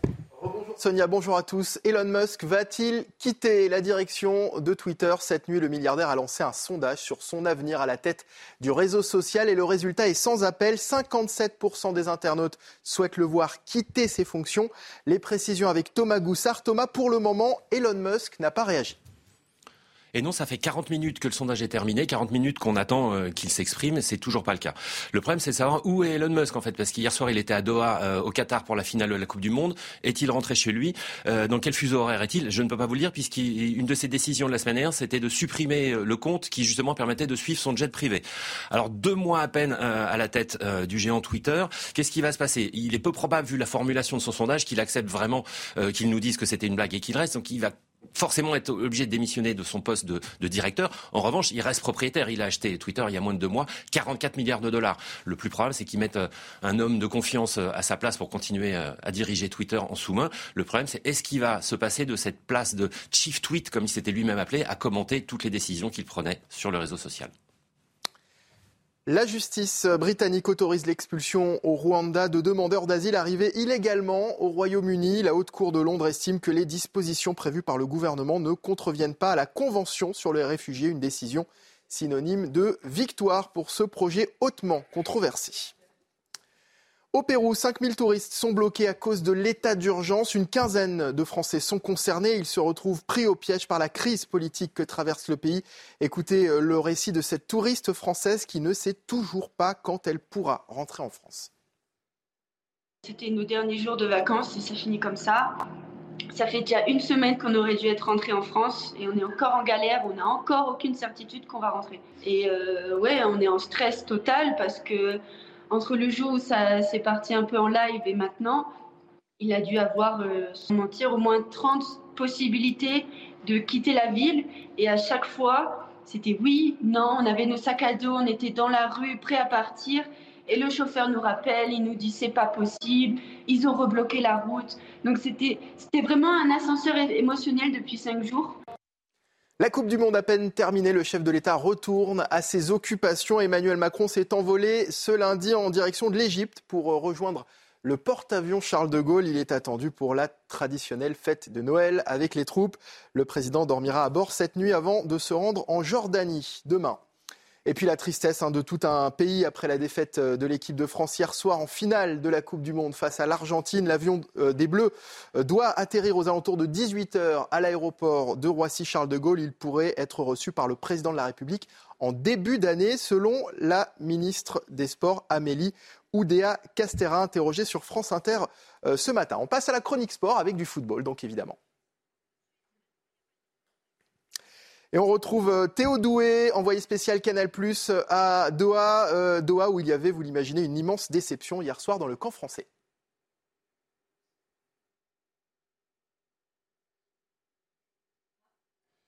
Il est déçu aussi, faut croire. La connexion déçue On, aussi. on écoutera euh, Théo euh, Doué euh, un petit peu plus tard. Merci en tous les cas. Voilà pour l'actualité. Vous retrouvez Sonia Mabrouk. Je peux vous parler de la déception. Hein. oui, bah, je vous écoute. oui. Merci. Bon, euh, on va parler de la déception, mais il y a quand même des éléments euh, de réjouissance. Je ne sais pas, mais en tous les cas, le public français, une partie, ceux qui sont non loin de la capitale ou dans la capitale, pourront saluer les Bleus, puisqu'ils vont atterrir tout à l'heure, vous l'avez dit, Mickaël, en fin d'après-midi, ce sera à Roissy-Charles de Gaulle, 18h, 19h, et puis ils iront place de la Concorde à partir de 20h30. Alors, euh, il y a évidemment euh, d'abord euh, le public qui va les retrouver, il y a aussi petite, question de sécurité, Grégory Joron, oui, il faudra... Par la force des choses, faudra, euh, faudra, aussi. faudra un Ça s'organise un petit peu parce qu'il y a un cafouillage sur le Oui. fait est-ce qu'il Mmh. il y allait avoir ce rassemblement ou pas. Finalement, il semble confirmé, donc euh, il faut s'organiser là assez rapidement pour Oui, la alors il y, a- il y a- il y a une enveloppe de toute façon euh, de forces mobiles qui sont à disposition de, de la zone de euh, défense de, de l'île de France. Donc ils vont réorganiser le service probablement là, c'est déjà en cours, j'imagine, pour pouvoir mettre quand même un peu de monde parce que même si euh, je j'ose pas imaginer qu'il y ait des débordements pour le coup, mais en tout cas il y aura forcément du monde. Donc s'il y a du monde, il y a besoin de sécurité et il y a besoin de, policiers, c'est une évidence. Ah, ça c'est incroyable parce que depuis tout à l'heure, on se posait la question de savoir s'ils allaient finalement un petit peu, non pas défiler, il ne s'agit pas de défiler sur les Champs-Élysées, mais retrouver le public, etc. Il y a eu une sorte de quiproquo. Finalement, il y aura ce rassemblement, en tous les cas, cette présence des Bleus, ce sera tout à l'heure place de la Concorde. Bon, c'est assez légitime, j'allais dire. Ah, Après un tel oui. parcours, je Oui. pense que vraiment beaucoup, Oui, beaucoup et en de plus, gens attendent de les je- voir, de justement, les saluer. il faut pas être dans le syndrome Ah que. Enfin, on félicite pas une équipe quand elle gagne et on l'oublie Oui, quand elle perd. bien, Je oui. pense qu'on doit, euh, vu le parcours, euh, par ailleurs, euh, il faut aussi les remercier, les honorer, même s'ils ont perdu. Alors c'est pas un défilé comme dans une victoire, mais remercier, remercier des joueurs, remercier un staff, remercier un entraîneur. Je pense que ça se fait. et C'est la correction. Voilà, c'est la On va correction. suivre tout ça. On suivra ce parcours. Pour l'heure, c'est un autre parcours qui était semé d'embûches. hein. Pour avoir un visa euh, du côté euh, de l'Algérie, des Algériens, évidemment, c'était quasiment bloqué. Il y avait de très très fortes restrictions. Et qu'a-t-on appris? Il y a quelques heures, un retour à la normale annoncé par le ministre de l'Intérieur Gérald Darmanin. Il a donc annoncé ce retour à la normale alors qu'il y avait, je vous le rappelle, des conditions extrêmement strictes pour la délivrance du précieux sésame, comme il y avait eu pour le Maroc et pour la Tunisie, tout cela étant lié évidemment aux fameuses euh, OQTF, obligation de quitter le territoire euh, français. Le ministre de l'Intérieur avait estimé que ces pays ne participaient pas et ne reprenaient pas assez rapidement ou pas du tout leurs ressortissants. Alors, qu'est-ce qui a poussé le ministre de l'Intérieur à une telle décision? On va en parler, mais tout d'abord, le rappel des faits avec Quentin Grébel.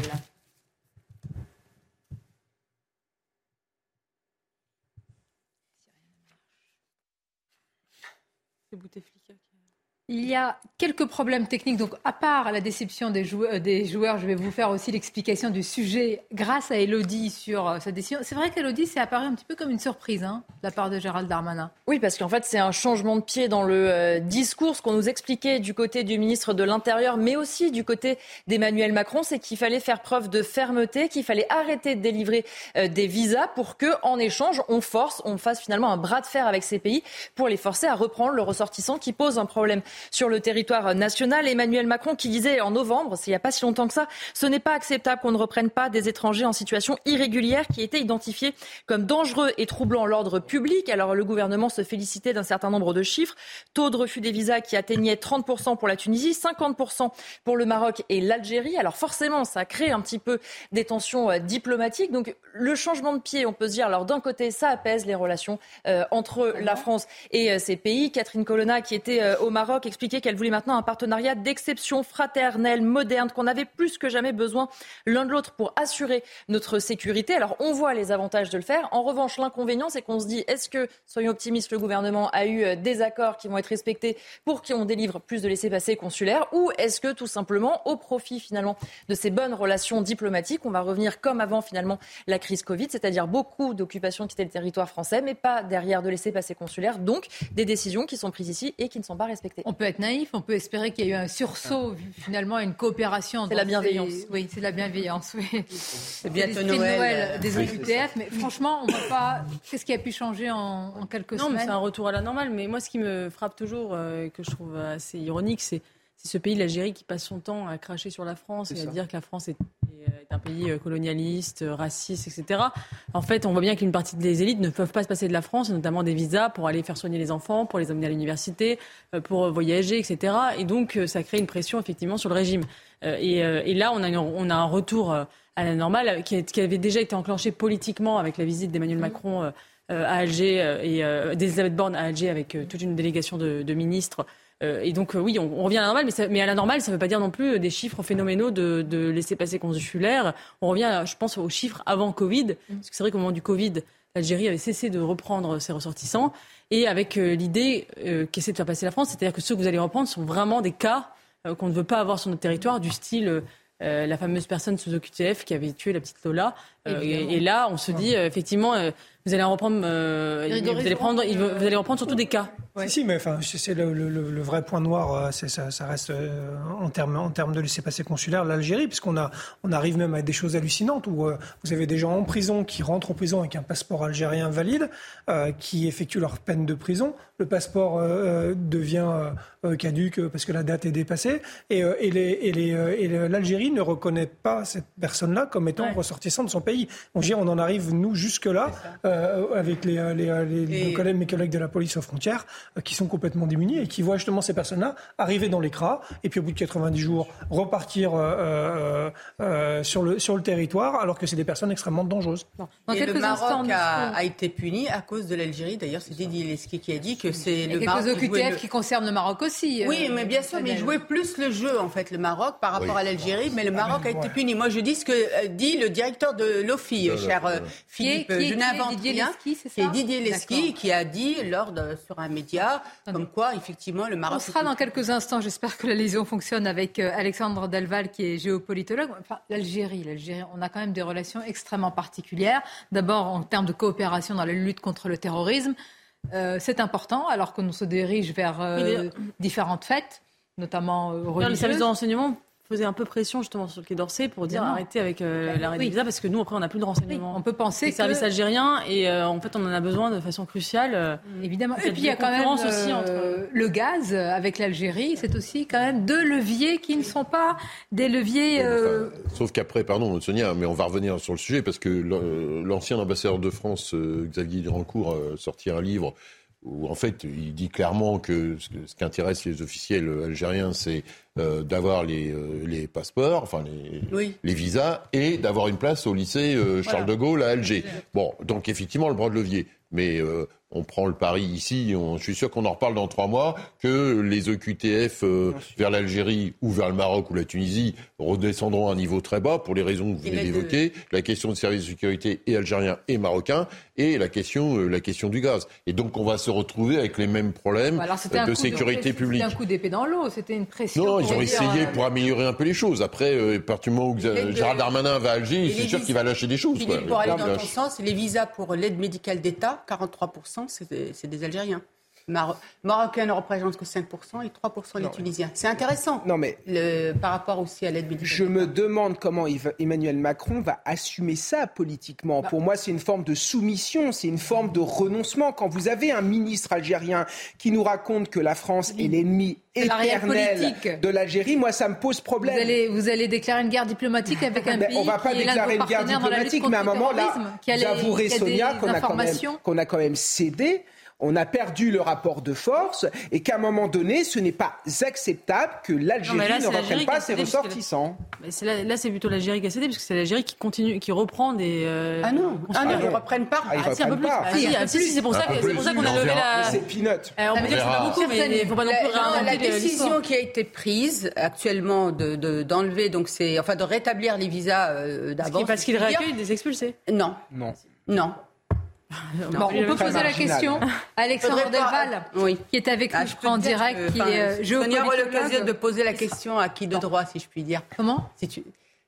Vous aurez l'occasion de poser la question à la personne qui pourra vous répondre sur cette question des EQTF. Ah oui, effectivement, que je reçois dans quelques jours sur Europe 1. Tout le monde ne suit pas euh, Fadel. Euh, Alexandre Alval sera avec nous, mais moi je dis, euh, parfois, pardonnez-moi, c'est facile sur un plateau de télévision de dire, il, il faut que...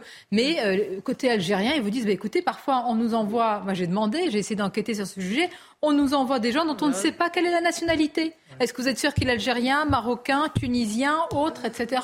Pourquoi est-ce que l'Algérie le reprendrait plus Et pourtant, c'est facile. Vous savez que la, la, France, pour certains pays, on demande aussi à la France de reprendre parfois aussi. Ça arrive aussi que nous aussi, on reprenne des gens.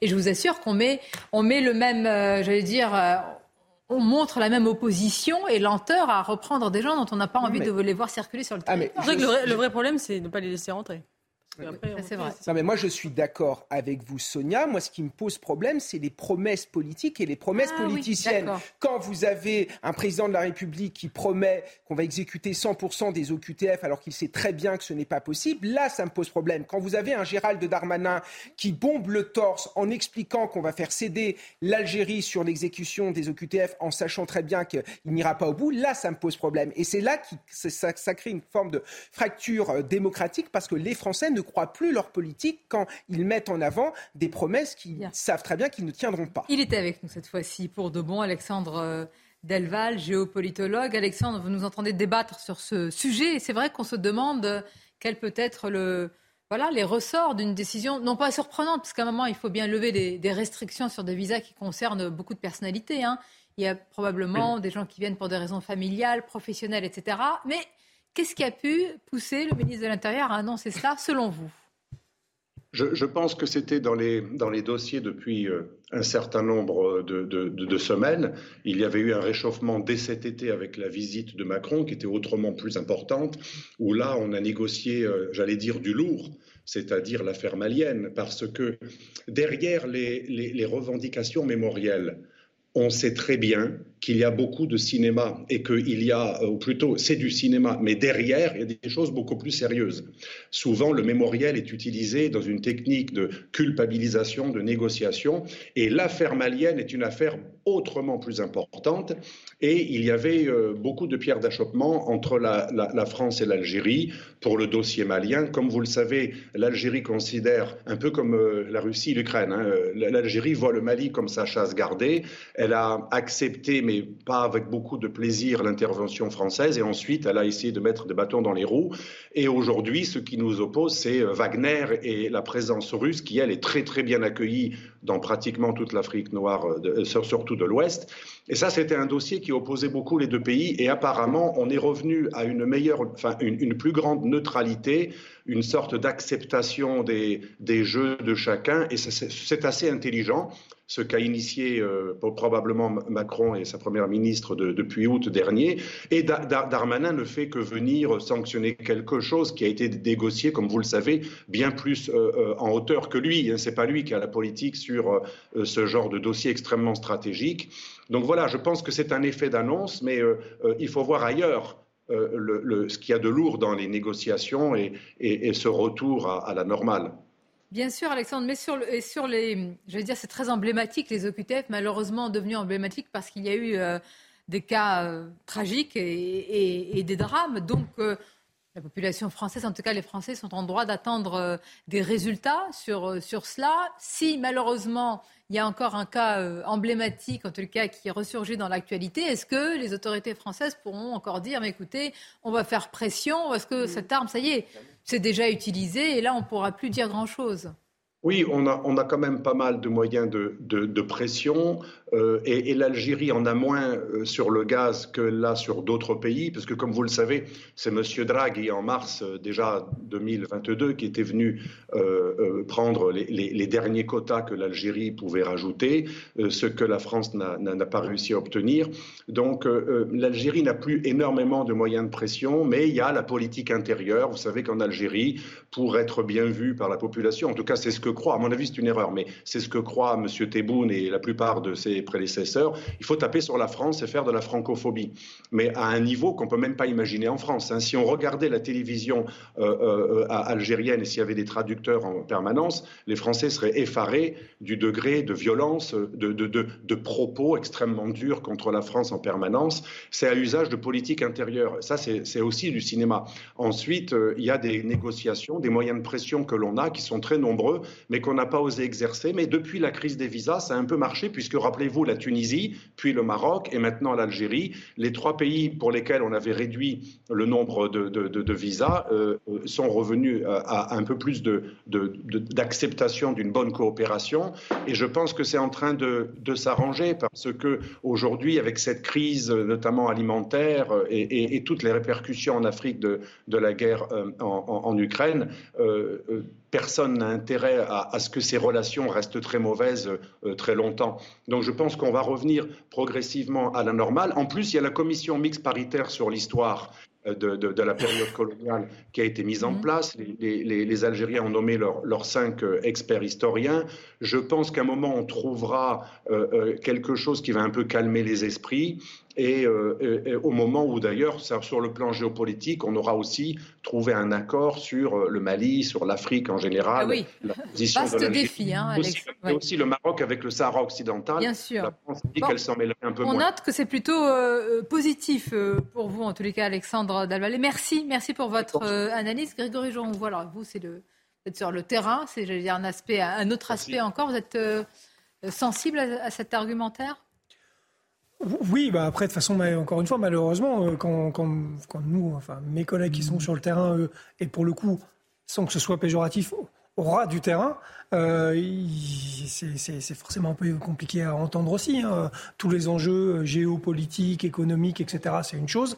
Et puis après, on a aussi la réalité euh, dure euh, qu'on a sur le bitume, où là, pour le coup, on est confronté malheureusement à, des mineurs isolés dont on ne sait pas quoi faire et, et, des délinquants multirécidivistes qu'on n'arrive pas, entre guillemets, à renvoyer dans le pays d'origine, parce que le pays d'origine ne joue pas le jeu. Parce que je veux bien entendre que chacun, le, à, à certains degrés, ne le joue pas, mais pour, pour le coup, sans faire de voilà. Mm. Euh, factuellement, l'Algérie était le gros point et le gros point noir des OQTF et ils utilisent tous les moyens possibles et imaginables pour ne pas reprendre euh, les, ces délinquants-là euh, sur leur territoire. Donc, j'ose imaginer que si le ministre revient et a lâché des, des, des visas, c'est que de l'autre côté, j'ose imaginer qu'il y aura un vrai effort de fait.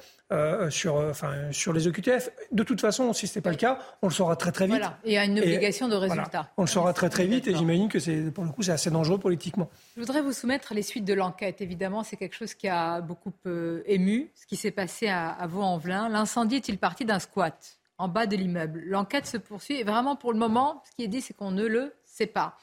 le bilan est terrible. Beaucoup de questions se posent en termes de, d'insécurité de délinquance. Il y a des témoignages qui sont véritablement... C'est dévastateur d'ailleurs parce que les gens vous disent mais ça fait des années qu'on alerte, qu'on dit et que rien ne se passe. Ça fait des années donc ils ont un sentiment d'impuissance par rapport à un bilan, je vous le dis, qui est dévastateur. Regardez ce sujet avec les suites de l'enquête qui sont résumées. C'est derrière ces fenêtres noircies par les cendres que les investigations se poursuivent. À 3 heures du matin, vendredi, les flammes ont ravagé les sept étages de ce bâtiment, situé dans un quartier populaire de Vaux-en-Velin. Si les premières conclusions des experts tendent à confirmer que le départ du feu se situerait au rez-de-chaussée, les expertises n'ont pas encore permis de déterminer si l'origine de l'incendie était volontaire ou accidentelle. Aucune trace de produit inflammable n'a été détectée dans les échantillons prélevés sur les lieux du sinistre. Selon les dernières informations communiquées par le parquet de Lyon, aucune interpellation n'a eu lieu depuis l'ouverture de l'enquête, ouverte pour dégradation volontaire par incendie ayant entraîné la mort. L'identification complète des dix victimes décédées a révélé qu'il s'agissait de six adultes et de quatre enfants. 24 personnes ont également été blessées dans l'incendie, dont quatre grièvement.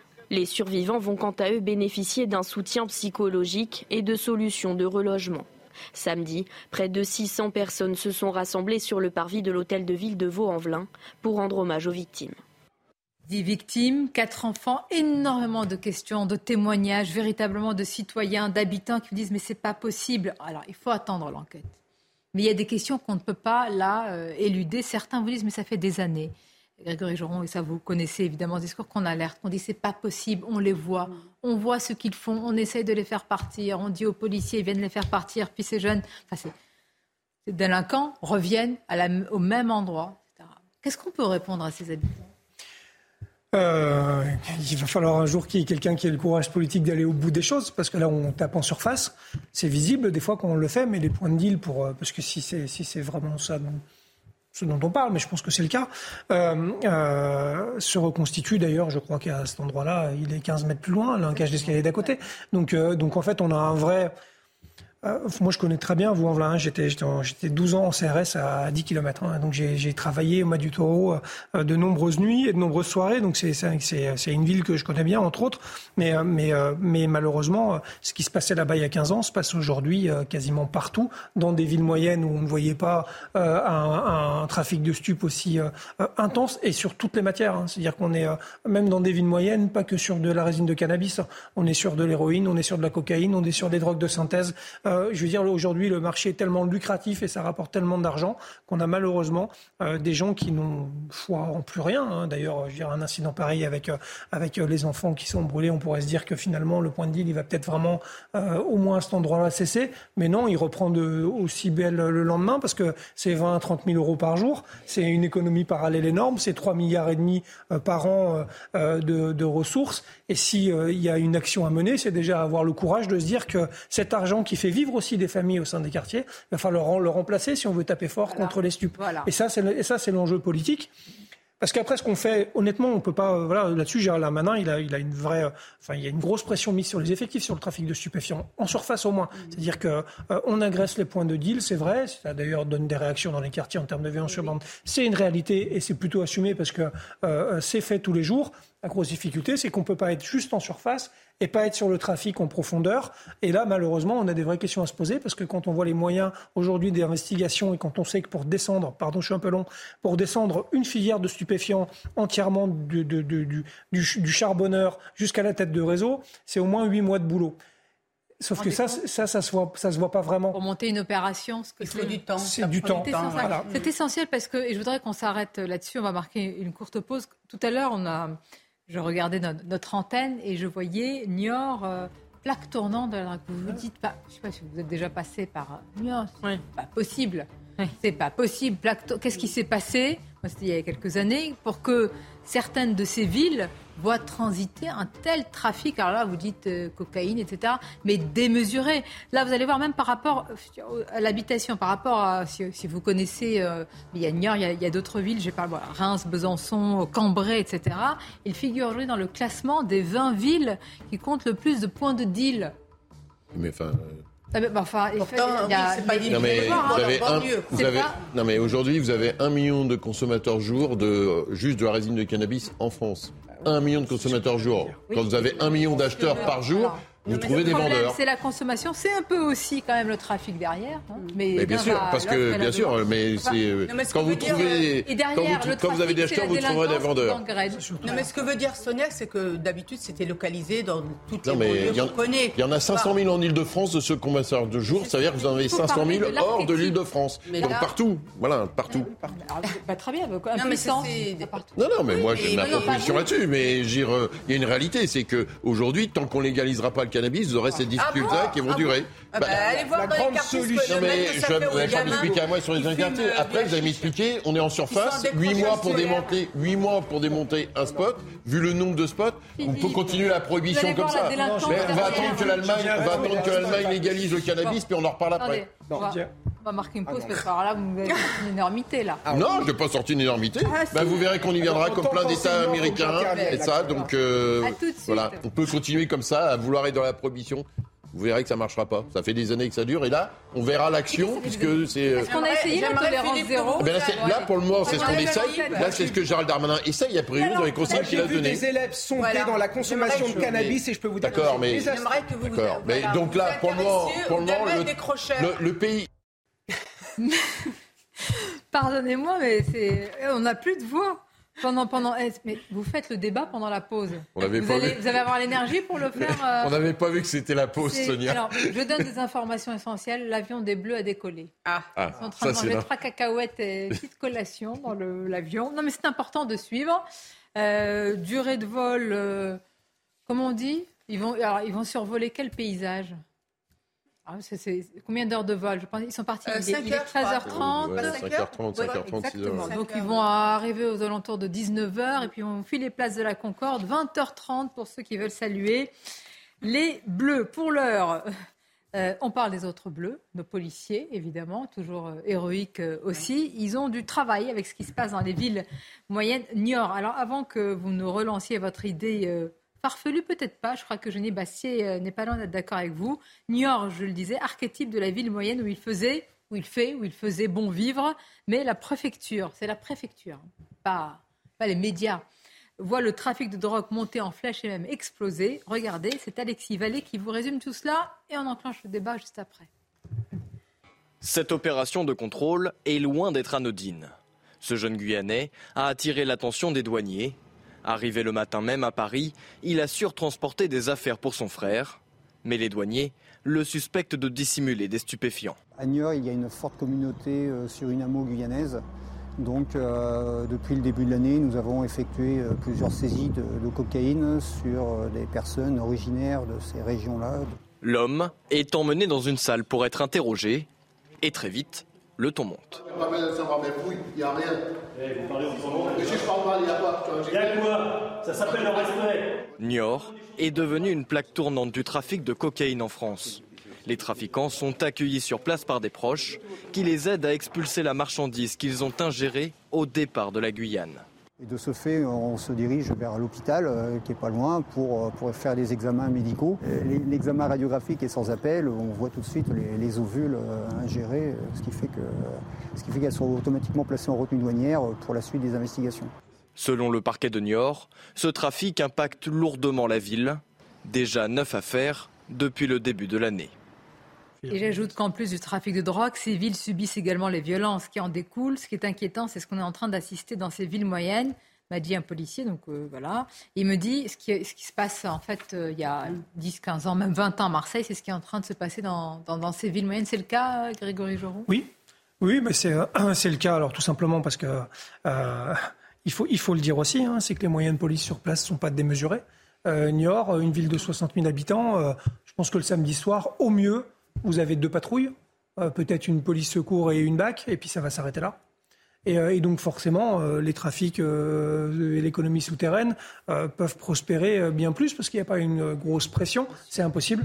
Et alors là, bon, Niort, euh, particulièrement parce qu'il y a une filière apparemment guyanaise, euh, euh, donc on, sait aussi que c'est quand même euh, la, plus grosse filière en termes de cocaïne et d'entrée en France. Donc voilà, quand vous avez malheureusement des ressortissants qui, qui peuvent directement servir de point d'appui sur le territoire à tous ceux qui arrivent de là-bas, ben, ça prend encore une autre dimension, mais, mais globalement, malheureusement, dans les villes moyennes, partout, partout sur le territoire aujourd'hui, on connaît malheureusement cette explosion du trafic de stupéfiants. Et vous l'avez dit, parce que c'est c'est pas le plus important, mais c'est finalement ce qu'il voit le plus, c'est malheureusement toute la délinquance que ça engendre. Et l'insécurité pour les premières victimes, c'est-à-dire les habitants des quartiers populaires qui voient des fois des Toujours nourrices. la double peine. Toujours. Eh oui. Toujours Des double nourrices peine. qui servent, des appartements qui servent de nourrices et, euh, et tout, tout un bâtiment qui est pris en otage euh, entre euh, l'Omerta, parce que s'ils parlent, il y, a des, il y a forcément des représailles et ils ont peur pour eux, leurs enfants, leur famille. Donc ils ne disent rien, ils subissent. Et malheureusement, après de l'autre côté, leur impression que, en fait, en effet, l'État ne fait pas grand-chose pour eux parce que ce point de deal reste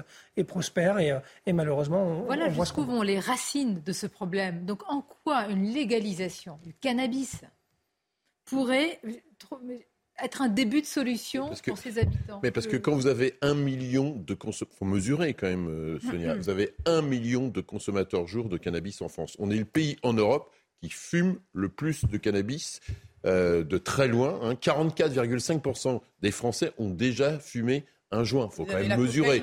Donc, euh, bon, hein. donc, donc du coup, l'enjeu, quand vous avez autant d'acheteurs, euh, c'est comme la prohibition de l'alcool aux États-Unis euh, dans les années 30, bah, vous trouvez des vendeurs. Et comme ces vendeurs gagnent énormément d'argent, faut mesurer que quelqu'un, un jeune qui est assis sur une chaise devant un point de deal, il va gagner plus que le SMIC dans légaliser son mois. et ils vont faire les Donc, boutiques. Oui, voilà, c'est ça. Vous croyez vraiment qu'ils vont attendez, s'adapter. moi, Sonia, j'essaye d'être pragmatique. Aujourd'hui, Ah. ça, aujourd'hui, on a un système qui est complètement, qui gangrène les quartiers. C'est la double peine pour les habitants. Des- On mobilise des forces de sécurité considérables qui, du coup, sont pas sur d'autres aspects des choses. Et donc, on voit bien que dans ces aspects, y compris, on n'est pas capable d'adresser très sérieusement le marché de la cocaïne et ça, parce que les mules, tout ça, ça vient de Guyane, de la Guyane française. Euh, les drogues de synthèse, c'est pareil, c'est en train d'être produit soit en France ou aux Pays-Bas. Donc, un ça. eh ben, écoutez, Alors. on verra, l'Allemagne va le faire bientôt, prochainement. Oui, on verra bah, les résultats. Kevin et puis Ouais, Eugénie. moi, en tant qu'enseignant, je suis choqué par vos dires. J'ai vu des élèves sombrer dans la. Mais me la pas que je suis pour la consommation défense de du cannabis. Voyez dans bien, Non, c'est la non, preuve- non, mais- C'est la preuve que ça existe déjà. Être, être dans le décrochage Ah, c'est la preuve que ça scolaire, existe déjà. tomber dans la Mais je ne vous dis pas que c'est. Non, non, mais faut pas me faire dire ce que j'ai pas dit. Hein.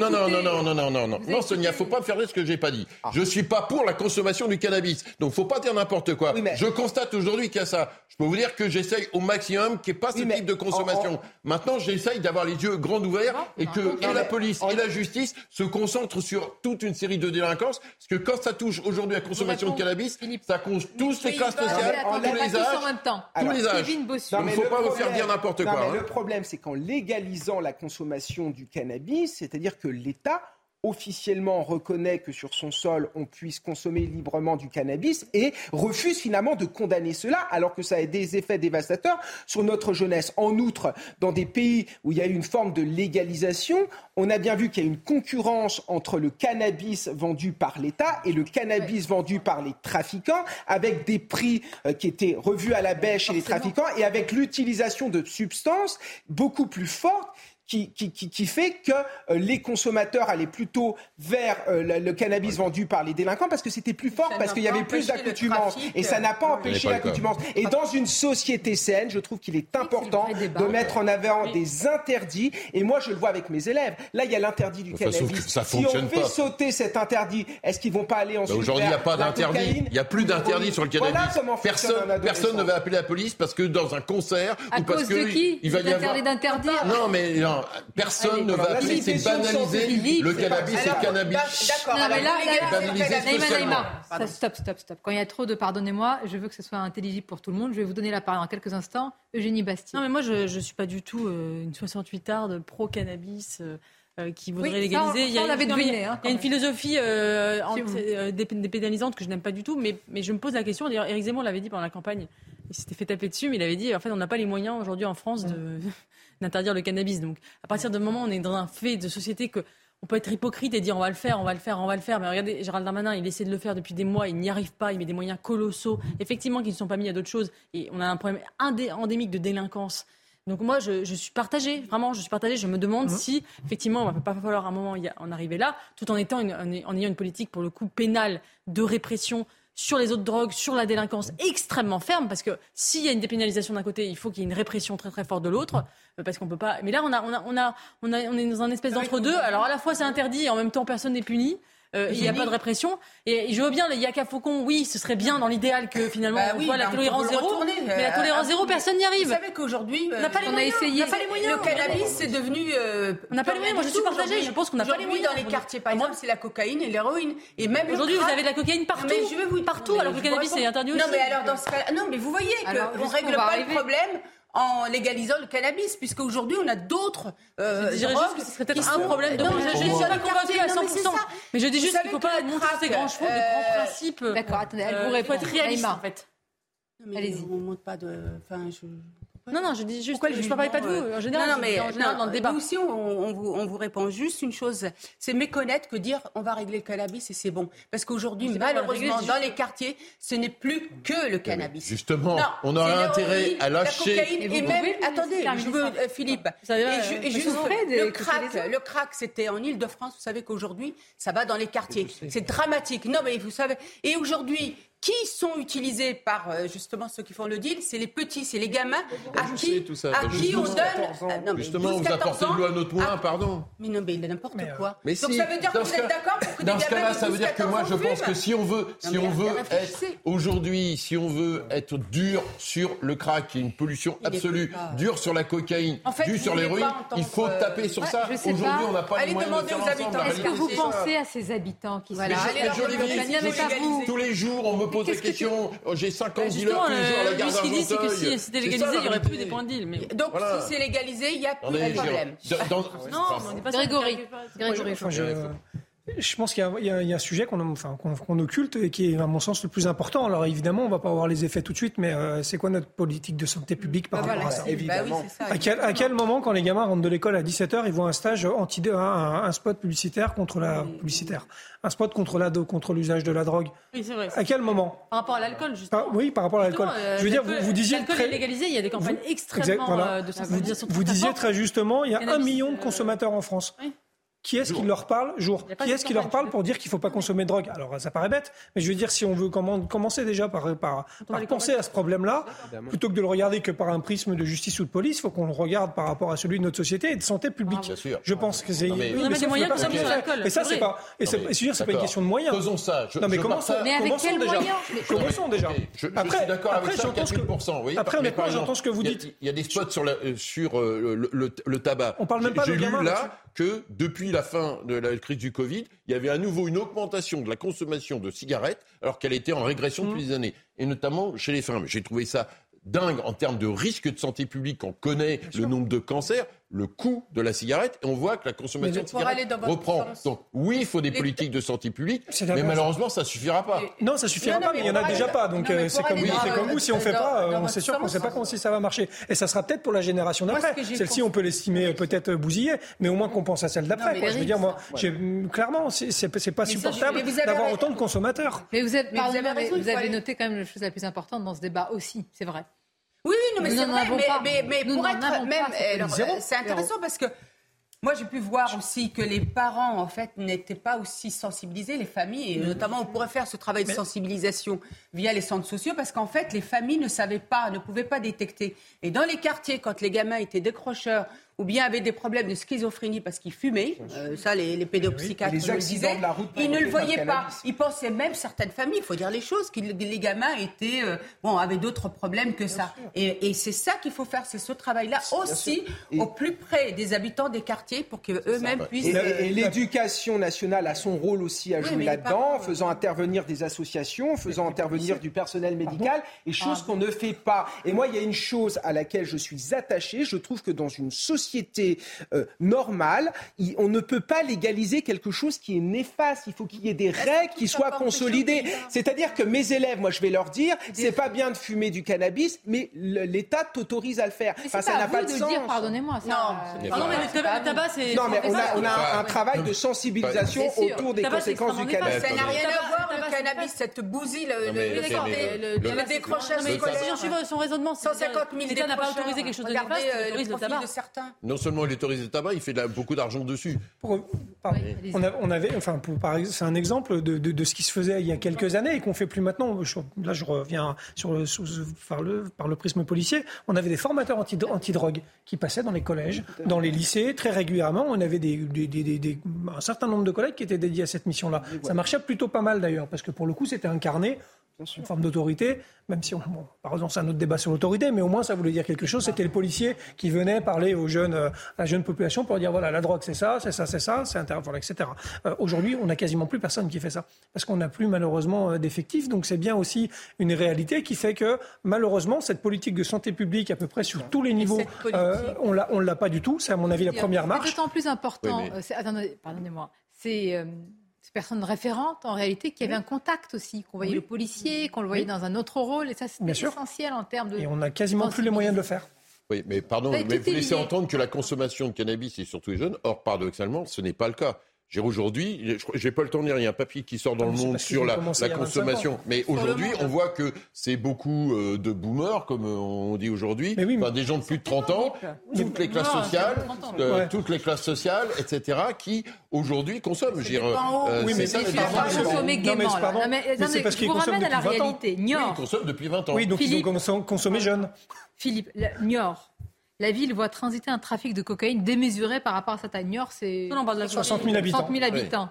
Euh, le double avec l'agglomération. Les affaires au tribunal correctionnel succèdent avec des saisies d'argent et de drogue en quantité impressionnante. En mai, un passeur a été arrêté à la gare avec dans son estomac 1,3 kg de gélules de cocaïne. 90 000 euros de valeur marchande au détail. Le gramme se négocie localement à 66 euros environ. Mais évidemment. Oui, mais parce que. on n'est pas dans la Non, mais attendez. Oui, mais Sonia, il faut partager les choses. Il y a le ah débat sur le cannabis et il y a le débat sur ce qu'on appelle à tort ou raison les drogues dures, cocaïne, héroïne. Pardon, mais 80, 80, 90% de ceux qui consomment des drogues dures l'ensemble de nos forces sur sur la cocaïne. La première marge de la consommation de drogue, c'est en général le cannabis. Et ensuite, malheureusement. Ce n'est pas vrai. Ce n'est pas vrai. Il y a plein de gens qui fument qu'une cannabis qui ne passent pas aux drogues dures. Oui. Mais voyez, par exemple, Oui, pardon, mais monsieur raisonnez autrement. C'est quasiment tous ceux qui consomment de, la cocaïne ont fumé du cannabis. C'est comme ça, qu'il faut le voir. Si on, est sur, le du moyen, par exemple, moi, il y a quelque chose qui m'a extrêmement choqué. C'est au, moment du, euh, du déplacement de M. Darmanin en Guyane, pour découvrir qu'on n'avait pas encore à l'aéroport euh, en Guyane une machine pour détecter justement passer. Alors que c'est en Guyane les gens prennent l'avion avec, chaque les boules avec les boules et qu'à chaque fois qu'ils annoncent un contrôle il y a 30% des passagers qui se présentent pas. La carte la carte des, des trafics la, permettez, la carte des trafics aujourd'hui c'est une carte de de délinquance incroyable. C'est calqué aujourd'hui c'est calqué. Et dans ces villes où je disais, il faisait bon vivre parce que Niort, enfin, c'est quand même incroyable. Ceux qui vont passer là devant ces news et qui regardent se disent Niort, plaque tournante de la drogue. Cambrai, je veux dire. Euh, Vannes aussi. On a fait un saut. Enfin, on a fait un saut. On a fait un saut. Attendez un bon, on a. Moi, Cambrai, je le connaissais par les bonbons de Cambrai. C'est plus les mêmes bonbons. Je, je il n'a pas entendu tout à l'heure, Philippe, il a dit ceux qui consomment du cannabis ne passent pas forcément drogue dure. Je dis oui, il en a un exemple Mais pas du tout, ça c'est vivant et concret. Non, non, pas du tout. non, non, c'est totalement faux, ça, Sonia. J'ose pas dire ça. J'ai jamais touché à ça et je suis absolument contre ça. Mais de la même manière que je ne fume pas. Donnez-moi votre carnet que je vous mette une heure de Donc, non, non, non, non, non, non, non, non, Sonia, je suis très sérieux là-dessus. Je vais finir. Allez, s'il vous plaît, laissez-moi terminer sur le parcours des Bleus. Je veux rappeler ce qu'ils sont dans l'avion, tout se passe très bien. Température à l'extérieur, moins 40 degrés. À l'intérieur, attachez vos ceintures. parce qu'il faut tout dire. faire tout le déplacement des Bleus. Ils vont arriver à 19h30 à peu près.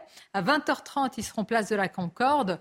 Bah, évidemment, bah, c'est quand même Kylian Mbappé. Bon, parce qu'il faut, qu'il faut le préciser, l'homme du match, évidemment, on imagine qu'il sera euh, acclamé. C'est vrai que quand on a vu ces scènes de liesse hier, en Argentine, on avait envie qu'il y ait un petit peu, voilà, on était jaloux. on était jaloux. On espère que ça va se passer bien pour les policiers. Bon, place de la Concorde, il y aura du monde, mais ça devrait être quand même euh, euh, contenu. Peut-être encore un mot, un dernier mot pour euh, pour rappeler un petit peu ces images. Si vous avez des belles images d'hier, avec notamment Emmanuel Macron qui prend dans ses bras Kylian. Je sais pas, c'est des belles images. Hein, comment? Je sais pas, c'est des belles images. Mais vous êtes très rabat-joie. Hein, non, je ne suis pas rabat-joie. Non, on en a parlé tout à l'heure. Je suis pas rabat-joie. Il est très tactile, le président, en fait. je pense vraiment que. Alors, je sais, euh, Sonia va dire que je suis naïve. Non, non, pas du tout. Mais je pense que vraiment, c'est quelqu'un, c'est spontané, c'est quelqu'un de très tactile, qui touche les gens, qui embrasse. Alors, c'est vrai que ça peut être nous choquer. Mais euh, Je ne vais pas aller dans un débat sur ça. Je m'y risquerai pas. Non, mais ce que je voudrais dire, c'est évidemment tout ce qui se passe aussi, c'est des tests grandeur nature pour les JO aussi. Hein. Tout ce qu'on est en train de faire. Euh. Oui, alors, euh, les JO, c'est pas non plus la même ferveur. Les JO, ça va être surtout de la gestion de foule euh, et, euh, et, de la lutte contre euh, la petite délinquance qui va essayer de voilà de, de, de, de faire les sacs et, et de voilà l'arracher, etc. C'est pas c'est pas exactement le même dispo où là il y a une vraie ferveur derrière et puis malheureusement un public qui arrive et qui profite de ça. Là, les JO, on va être dans une posture un peu différente. On voit pas des gens aussi passionnés par par le 100 mètres le 110 mètres donc ça va être gestion de foule, mais je note que vous avez été sollicité, là vous serez sollicité comme sur un continuum là. Entre ah bah là, ça va, être assez, ça va être assez terrible. Tout ce qui est en train de se passer, là, c'est. la Coupe du Monde de rugby, on va enchaîner avec les JO, en plus avec des annonces qui sont alors euh, qui c'est vraiment dans le microcosme policier, mais quand on a un ministre qui nous annonce qu'il n'y aura pas de, de congé et de droit à repos euh, sur, le, sur, le, sur, le, sur, sur les événements des Jeux Olympiques, vous imaginez bien que, euh, vu que les Jeux Olympiques tombent pas au mois de mars, ça ne va pas arranger tous les, tous les, les parents. policiers qui, qui, vont, qui vont potentiellement être un peu en stress avec ça. évidemment beaucoup, beaucoup de courage, on vous soutient, vous le savez. On va terminer sur cette image. Les regards disent beaucoup de choses. Évidemment, le regard d'Mbappé, il n'a pas croisé une seule fois le regard d'Emmanuel. Bon, mais c'est le regard de la déception. C'est des gens qui s'enferment dans leur bulle et qui n'ont pas envie, après un tel match, qui doivent le vivre et le revivre très, très souvent. Enfin bon. Surtout que c'est tous les 4 ans. Il aura pris 4 ans de plus. Oui, merci de nous rappeler. Oui. Ah ah non, mais ça 4 ans non, mais c'est pas. Non, mais Sonia, de la, mais je sais bien, que mais évidemment, il est jeune. Euh, il a 23 ans. Il a gagné en 2010. Il sera le prochain président de la République pour la prochaine Coupe du Monde. Ah, mais voilà la vraie question. Eh bien, on vous laisse réfléchir. merci pour cette question. Vous avez 4 heures. C'est un plaisir de vous avoir autour de cette table. Merci, merci, merci Grégory Toron, Fadel, Kevin Possuy, Johnny Bessier Philippe Doucet. Merci à vous. Restez avec nous. Je l'espère. En tous les cas, vous pourrez suivre l'arrivée des Bleus tout à l'heure sur notre antenne. Belle après-midi.